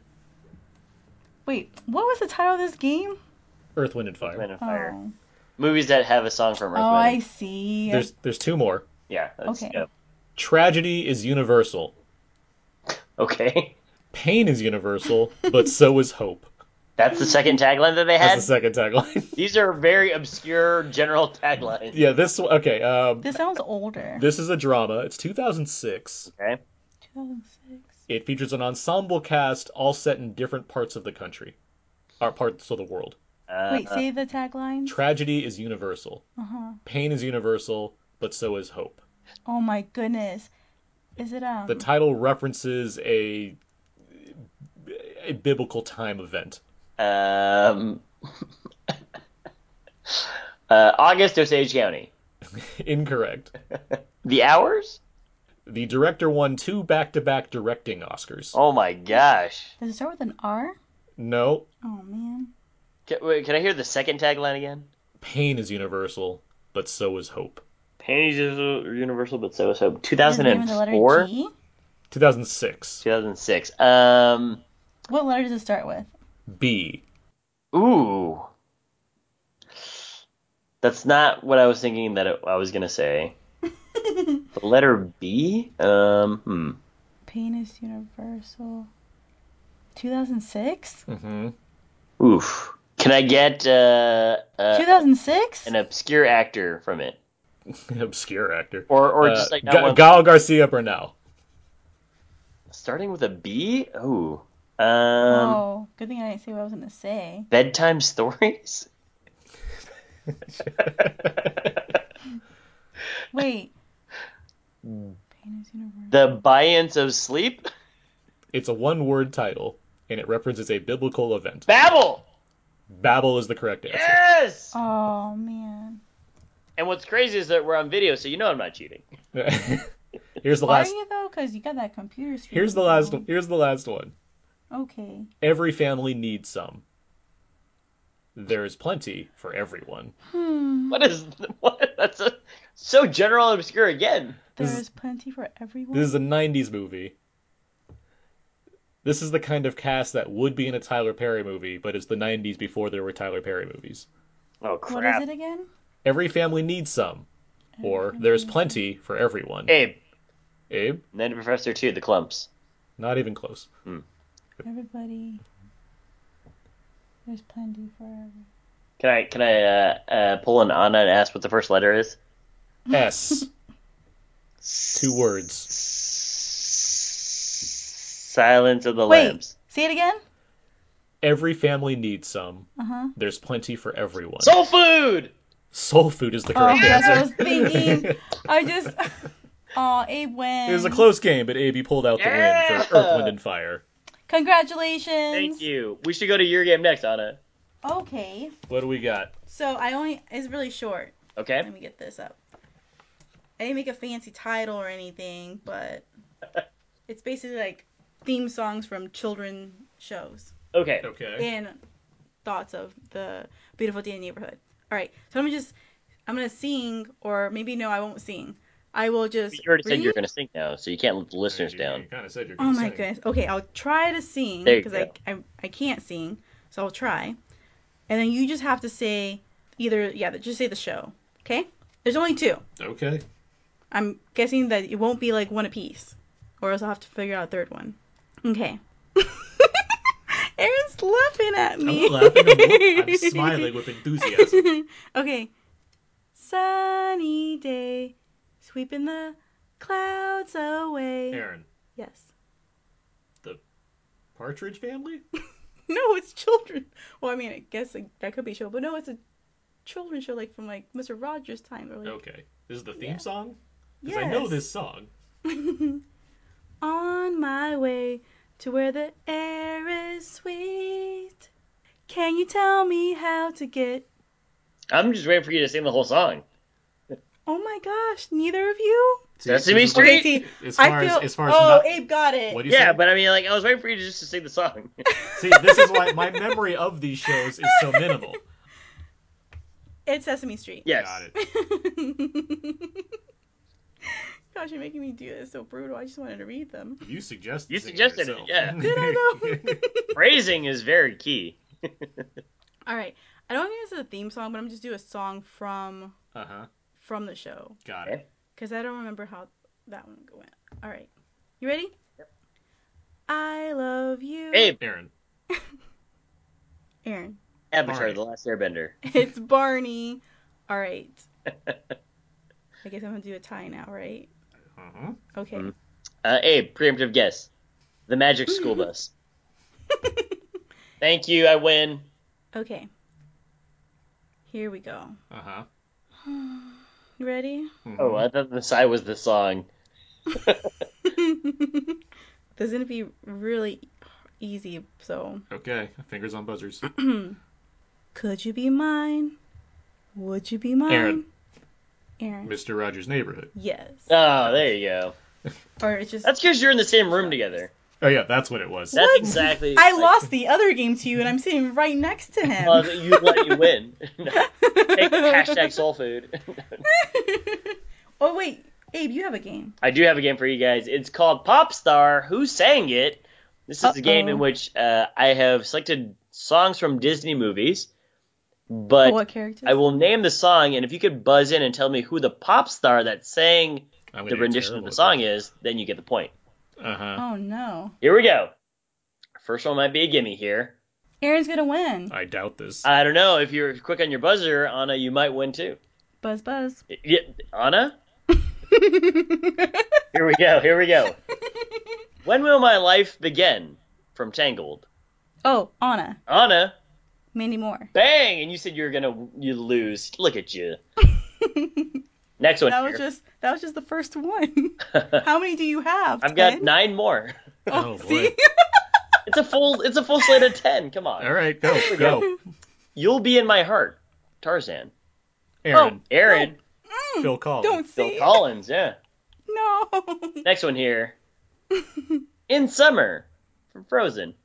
Oh, Anna, Anna. Josh Gad. Josh Gad. Josh Gad. You go here. That's how I felt when you, You said Phil pop Collins. stars. Yeah, I know. I- That one, that was like a little nod to Frozen Phil Collins. because Josh Gad. next one here, Colors of the Wind from Pocahontas. Oh man. Oh wait, wait. Huh? Mm-hmm. I used to have the cassette. Yeah, exactly. Who is it? It's a it's a famous actor, actor, singer. Oh my goodness. Hmm. Hmm. Okay, I'm not gonna get it because I'm just thinking about the cassette and it was purple. Does Does Mm-hmm. Aaron know? No, I don't. The back. is Here's a purple. clue. She was in a movie with Arnold Schwarzenegger, where he helps to erase her past. Aaron, Aaron. Vanessa Williams. Yes. Yeah. There you go. Uh, next one here. I'm still here. Treasure Planet. Does a man sing that song? It is a man. Okay. He's a part of a group. If you guys don't get the answer, I'll give you some clues as to the I'm, group. I'm gonna need clues. I'm still here, Treasure Planet. Uh, the group that he's with is called the Goo Goo Dolls. Aaron, Oh Aaron. what's his? Is it Johnny Re- No. Rez or something? Yeah. What is his What, name? Rez? What? Re- What's the name of? Resner? What's the It's name not Resner, of uh, that's a guy Trent that we used to Reznor. run track with and played played Win Back at Your House? Resnick? Yes. Oh, Next one here. There's a Goo Goo Doll song. Just a Johnny Resnick song. The next one here. A Whole New World, Aladdin, 2019. Okay. Oh, I know. Hold on, If you Anna. name one of the people, I'll give it to you. Peebo Bryson. Mm, That was the old 2009. Oh, The 2019 you said 2019. Who cares about 2019? He's from a very popular boy group in the Ah. UK. He's now on his own. Aaron. No. Eric- Harry Styles? This is the right group, but wrong guy. I don't. That's the only one I know. Anna looks like she knows. Starts with a Z. One syllable. Zane. Aaron. Zane. Uh, Yo, yeah, last name. I was I was gonna buzz in with Zane just because there's only so many Z names. Zane. It's Zayn Malik and Xavier Ward. Uh, Okay, Saying a whole new Again, 2019. I'm gonna get that point. Next one here, Beauty and the Beast from Beauty and the Beast. Oh, like the 1991. newer one. No, 1991. Okay, Anna. Anna Celine Dion. and Gosh, who's the other? It's not Peebo. is it? Mm, I think it is. Are you guys? No, it is because he did the. Okay, yeah, Peebo and Celine. That's correct. Yeah, Anna gets that point there. Next one here, Go the Distance from Hercules. I can find. My... Mm-hmm. Uh, Aaron, you look like you know the answer. It's like well, like the the voice, act- voice, the right? voice is the guy is Tate Donovan, but that's not the Mm-hmm. singing. that's not the voice. pop song. Yeah, Yeah, No. the pop song is a guy who used to have long hair. Oh wait. Yeah, Anna. Anna. Um, Michael Bolton. Yeah. ha. I was gonna give you a hint, but I'm like, wait, why would I do that? Next one here, Uh, a whole new world, Aladdin, 1992. Oh, Anna. Anna, Wait, but I don't know what, what her name is. it's okay if you get the first part, I'll give it to you. Peebo. Yeah. Last one here, Reflection by Mulan. Eh, Anna. eh, Anna. Christina Aguilera. Bang! And like that, Aaron, you lose the game. Great job. We all won. no, I said that you won. Well, wait. No, Abe won the first game. You won, right? Uh huh. And then I won. I guess yes, and that We is all regard- won from we all different won. games. Yeah. Yeah, we That all- was fun. Okay, good.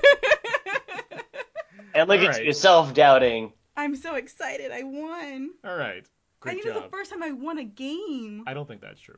Uh, all right, let's move on now. That was games. Good job, everybody. Yeah, good job, everybody. Hats on backs. Great. Round of applause. Let's get some out now feedback. Feedback, feedback, feedback. This is where we go over the various questions and answers on our Facebook page, facebook.com slash out now podcast. We asked a number of questions to the listeners. They gave us answers, and then they gave us. Do we get any questions? I don't think we got any questions. There were no questions. There are no questions this week, but I can give you a question. well, we'll get to that when we get to that. But yeah, we're uh, Actually, I'm kind of hungry, so I won't give you a question. okay. Alright, feel sounds free to, to feel free to jump in with your answers as well. First question we had here is favorite films about sisters. Jeff writes Sucker Punch. Irene has Lilo and Stitch. Justin has Ten Things I Hate About You. Chris has Ginger Snaps. Christine has A League of Their Own. Shelley has Mermaids. Joe has Sisters with Tina Fey and Amy- Amy Poehler. Connie has De- Brian De Palma's Sisters, and David, yeah, friend of the show, has My Neighbor My Neighbor Totoro. Oh, Yeah. Having just seen Totoro recently for the first time, that's a good answer. Yeah, I'd also add uh, your sister's sister with uh, Mark Duplass, um, Emily Blunt, and uh, Rosemary DeWitt. New York Minute. You're The Olsons sure. with the Olsons and Yeah, I was Eugene gonna be like Levy. every Olsen twin movie. uh, the next question we have for everybody is: What is your favorite enchanted lands in movies? Justin writes the island in Cloudy with a Chance of Meatballs two. Chris has Pan's Labyrinth, the Pale Man's Dining Room, and Leslie Mark writes just here for all the Gandalf memes. Um, Oz. The Great and Powerful. Well, just the land of Oz Hmm, okay, in general. yeah. mm, mhm, mhm. I can't think of anything. All right. Continue. Next one we have here favorite films about the elements of nature. Catherine has The Day After Tomorrow. Irene has Snowpiercer. Renee has The Last Airbender. Just kidding. On a serious note, I love films about boats in distress in the ocean. Uh, Michael Lee, friend of the show, has Point Break. Jeff has James Bond and Sarah Connor versus Mount Wanahakalugi. Uh, Christopher has Princess Mononoke is the quintessential Miyazaki, and Chris has Big Wednesday and Snowpiercer, Nobody wrote Geostorm. Or Oh, wait, what's or the Hurricane Heist. or Um, no? What's the one? The volcano in Los Angeles. Volcano? It's called volcano. Yeah. Just kidding. The other one, the other one is uh, was Dante's Peak. Dante's Peak, but that was in, in not Los Angeles. Yeah. Um, uh, it's, uh, all is lost. yeah, Oh, that's a yeah. great one That's a about good one. boats in distress in the ocean. Yeah, The Gray. Ah, yes, once more into the fray, my dear friends. uh, great. Well, the next question is The day the day after tomorrow. which was said. I know. It's just we're gonna re-emphasize this commentary track out there now. Soon for Armageddon. Um, although that that's not the same thing. I don't think we'll ever do arm uh, two and a half hours of that. What Disney sidekick deserves its own spin-off or short film? Christine from high school writes, I absolutely love this question from the very underappreciated Princess and the Frog, any of the following Mama Odie, Ray, Lewis, or Charlotte LaBouffe. Um, and lastly, Chris ha- or Justin writes, uh, Kristoff and Sven, they need their own spinoff. By the way, you know, that Olaf spinoff, that 20 minute thing in front of uh, Coco, was it? Yeah. Uh, that's a that's a more comprehensive story than Frozen Two. It has a beginning, middle, and end, that's for sure. I couldn't figure out how to like make a joke out of this, but I'm like before we were seeing Frozen 2, I was trying to think of a way to be like, good, I hope they show all of Coco before we start Frozen 2. Hmm. Any others that deserve their own spin-off or short film? Hmm. Jiminy Cricket. Yeah, There you sure, go. sure. What if Eddie Murphy just came back and is like, I just want to do Mushu. He just does like a whole Mushu That, thing I, I'd be down for that. exclusively for Disney Plus. An, a ninety minute Eddie Murphy special with Mushu. Yeah, it's a spin-off or short film. It could be 20 minutes of Mushu. nah, nah, it's got to be ninety. And it's just like him at a sta- he's just doing stand-up, but he's just animated. That's exactly. But the thing is, like Mushu's wearing like the the red uh, he's leather. wearing the outfit. red jacket. Yeah, he's wearing, the, he's wearing from, the leather. From like, was it Raw? Yeah. Uh, next question we have for 21 uh, Bridges. Favorite New York cop movies? Scott writes Serpico. Justin has, well, it has to be the Christmas best Christmas movie ever. Die Hard, also Leon, New Jack City, and Money Train. And uh, Chris had, he, he put a, I think he put a gif from of uh, Gary Oldman from Leon. Everyone. Everyone. Yeah. what a bad lieutenant that guy was. um, favorite New York cop movies? I That's- mean, that's yeah, a New York cop definitely uh, movie. Die Hard uh, with a Vengeance. Yeah, set in New York. I had one. I can't think of it right now. The uh, the taking of Pelham 123 is a go to for me. There you go. Wal- Walter Matthau. Oh yeah. The original, yes. no. Mm, not the at the remake. Yeah. Which is also Yeah. pretty good, right? Mm, Oh, oh, what's the, what's the one that was pretty good? unstoppable. Uh, yeah, Oh, there you go. I- Unstoppable those- rocks. those two train movies get me mixed up. Yeah, see, that's the problem. Tony Scott, Tony Scott died before he was able to complete his Train trilogy. R.I.P. Uh, the next question is, what childhood icon did you grow up with? Irene writes, Mr. Rogers, Grover, Captain Kangaroo, and Bozo the Clown. Um, Catherine has Captain Kangaroo. Scott writes, Soupy Sales was king, man. Uh, Tammy has Mr. Rogers. Todd writes Mr. Rogers, Jim Henson, or at least his characters. And lastly, Justin has Mr. Rogers and Captain Kangaroo. the uh, the Teenage Mutant Ninja Turtles I was gonna say, I was like, I didn't grow up with one icon. I grew up with four. and Splinter. well, you know, he's just like there just to make sure that they have pizza money Yeah, they they were heroes in a half shell. and a half cent. And you want to throw it there? Um no. I can't think of anything right now. Uh, Molly from the Big Comfy Couch. oh, there you go. Yes. You Oh. know Molly in the big comfy It's couch. exercise time now. Yes, and you gotta stretch your leg and do the clock. Oh, and those dust bunnies. Everybody's like, why does Abe know this? Because I have a little sister. We had to watch it. Last- And how about that little silent film gig, like her parents and they run in the house? I don't remember that part, That was interesting. but I believe you. Last question we have here. This one's in relation to Dark Waters, which also came out recently uh, this past week with Mark Ruffalo. I really like this movie. Uh, Scott, uh, the question is uh, favorite films about corrupt company corruption. Scott writes Glengarry Glen Ross. Jeff writes The Devil's Advocate, and Justin writes The Firm. Well, there's probably a lot of these, but like I can't think of what it was called. But isn't it, like you said, dark water is about like water, like Well, um, it's about a- contamination. It's about About E yeah, company the- contaminating. because yeah. isn't there another film like that from a while Yeah, that was ago, like with the- uh, Michael Eric. John Travolta. there's a, a civil action. Yeah. Yeah. and uh, Aaron Brockovich. Oh, is that the one? Civil Action? Yeah, which I, I don't know if it was that also about the DuPont stuff, Civil Action. I gotta look that. I haven't seen the movie. in Yeah, for because I was a like, while. wh- everything that they're describing from the trailer, I was like, this looks just like a civil action. So, you know, the water It- spilled it's- off. And it, the- it's it shares some similar strands, Yeah. but like yeah, the, but the Dupont. I mean that this thing is. I mean it's this it's one's not- more it- based in the reality. It's well yeah, and it's ongoing to an extent. There have been results. You'll, when you see this movie, which you should, because it's quite good. Uh, there- There's some things that take place. Does some Mark things that are Ruffalo kind have of- a have a you know um, uh, a spotlight moment? Oh yeah, well yeah. This is a, this is another entry in his "They knew" category. it's it's the kind of movie where it's like he does a lot of work and eventually gets where he talked to like his boss. Like Tim Robbins plays his boss in this movie, and he's like, "They knew." And they did nothing. I It's- can't I lo- I wait lo- to uh, I can't wait for him to fall into the category of him just like being self aware and just doing that in every movie, like Brad Pitt I- will eat in every movie kind of thing. you know, I, I like this genre. I I, I I look forward to like when Hulk does it, when When when like Hulk does- when like Galactus is coming around and, and and he's looking to like Nick Fury. He's like, "They knew, and we did nothing to stop Galactus."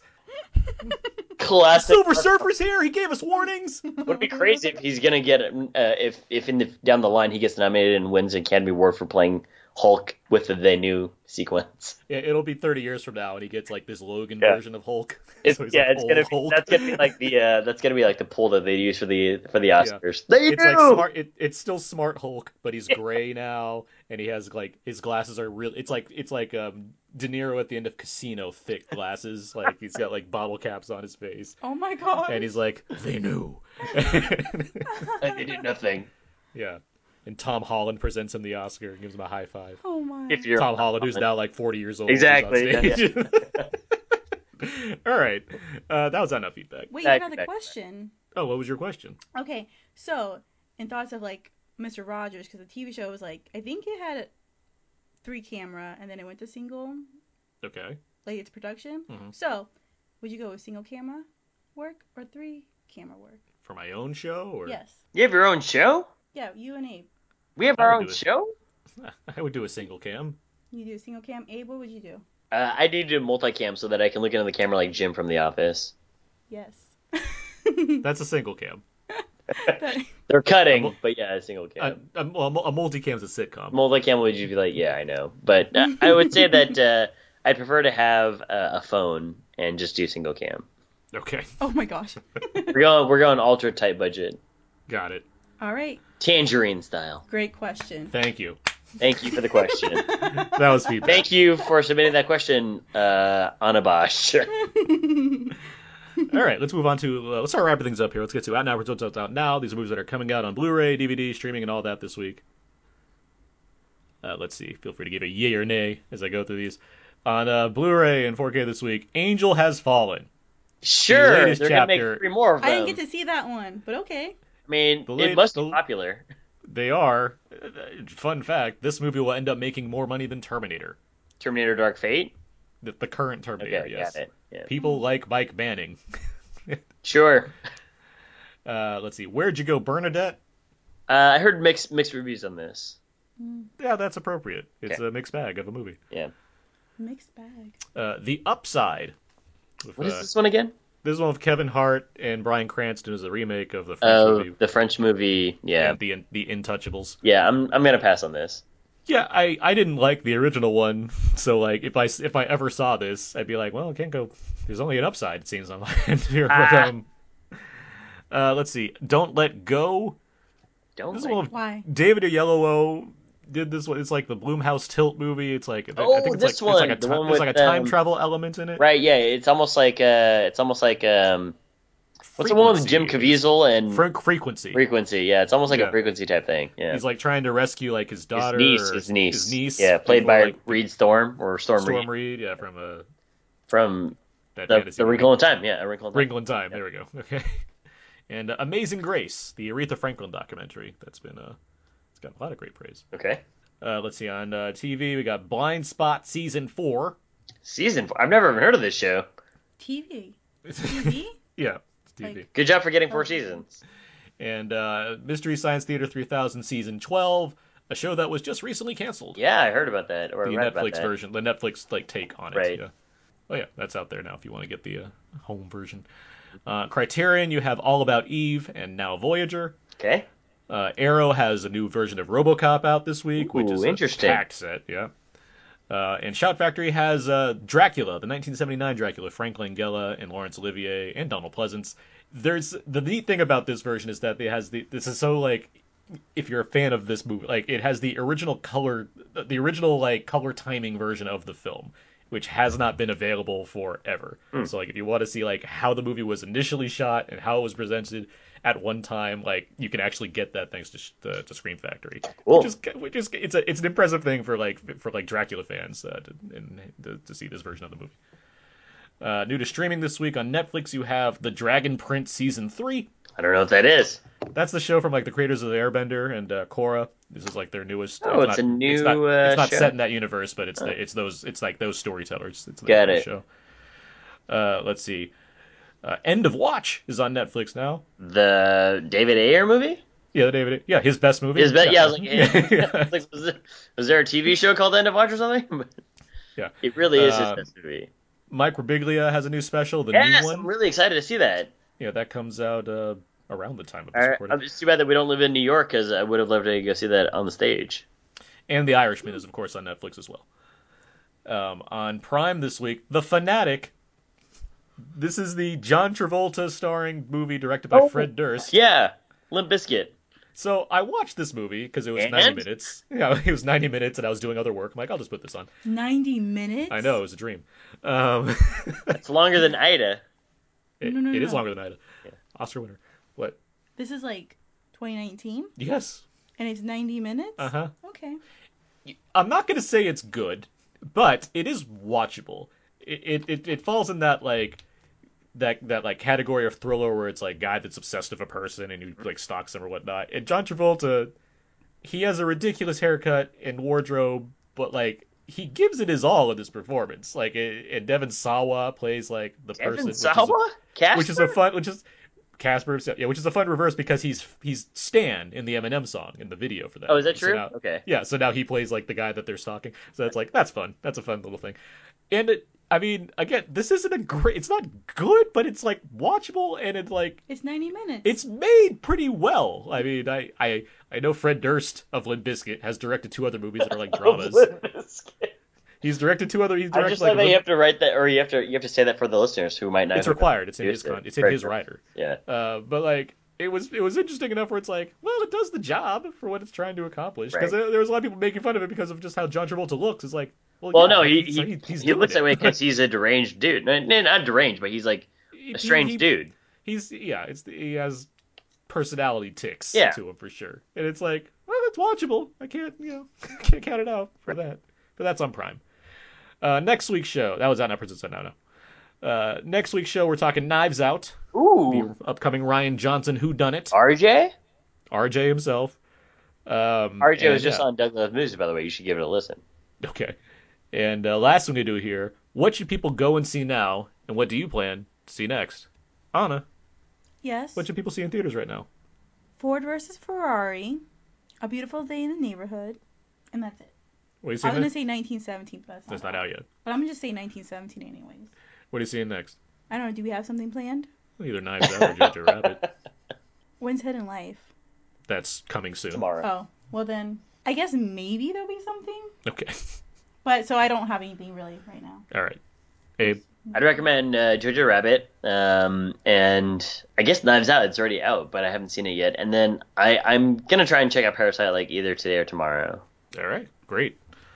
Yeah, Ford versus Ferrari is pretty terrific. Uh, the report, with Adam Driver, is very good. If you can find, it's on Netflix like next week, or sorry, on Amazon next week, so it'll be out there. Uh, Waves is really good if you can find it, Oh, Waves, man. Okay.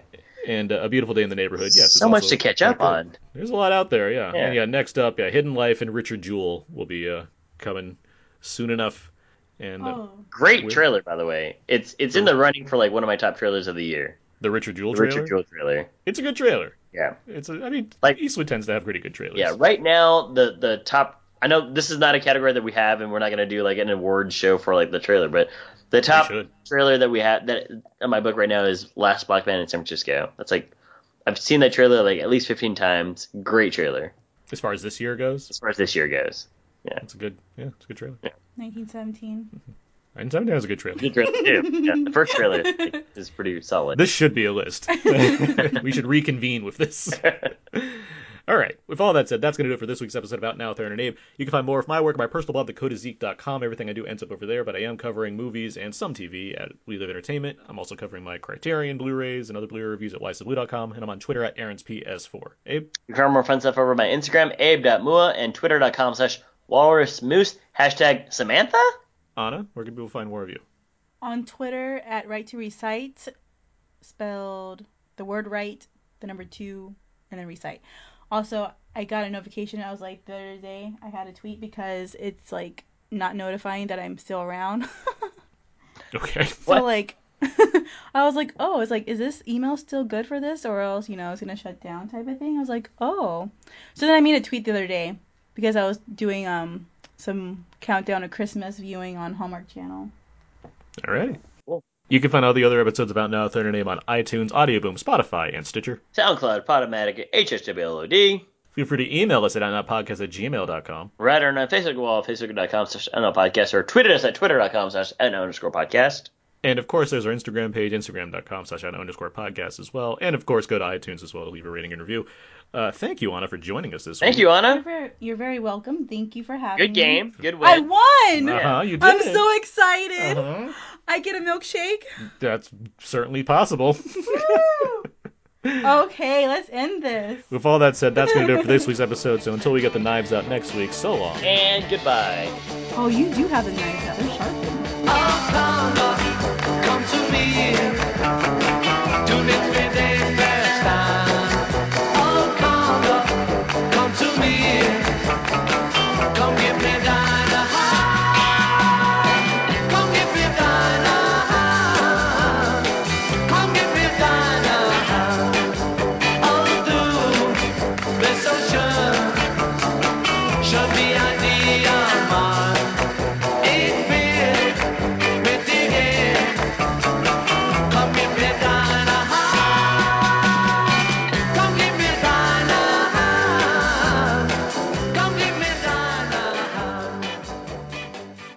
We'll have to say it at the same time. Okay, we'll try this. Okay. All right. Ready? But One. Okay. Wait, what are we to say? Are we to We're gonna say, say this week on Out Now with Aaron and Abe, we're talking A Beautiful Day in the Neighborhood, Jojo Rabbit, or sorry, No, Beautiful Day in Frozen. the Neighborhood, Frozen 2, and Jojo Rabbit. Okay, got Okay. it. Wait, say the first part again. A Beautiful Day. No, no. This week on Out Now with Got Aaron it. and Abe. Okay. All right, ready? One, two, three. This, This week, week on on Out Out Now Now with Aaron and Abe, We're We're talking. we're talking. talking. Okay, hold on. Why, write I it did out. way faster than you guys did. Just write it out. All right. How about Hit write it. it. out? That way you're reading it and not thinking from memory. At least we put some of the trailer for A Beautiful Day in the Neighborhood. Are you Fred Rogers? That's Matthew Reese. Rogers. You know, I'm, I'm doing a story about you. We put some of the trailer for Frozen Papa, that was epic. 2.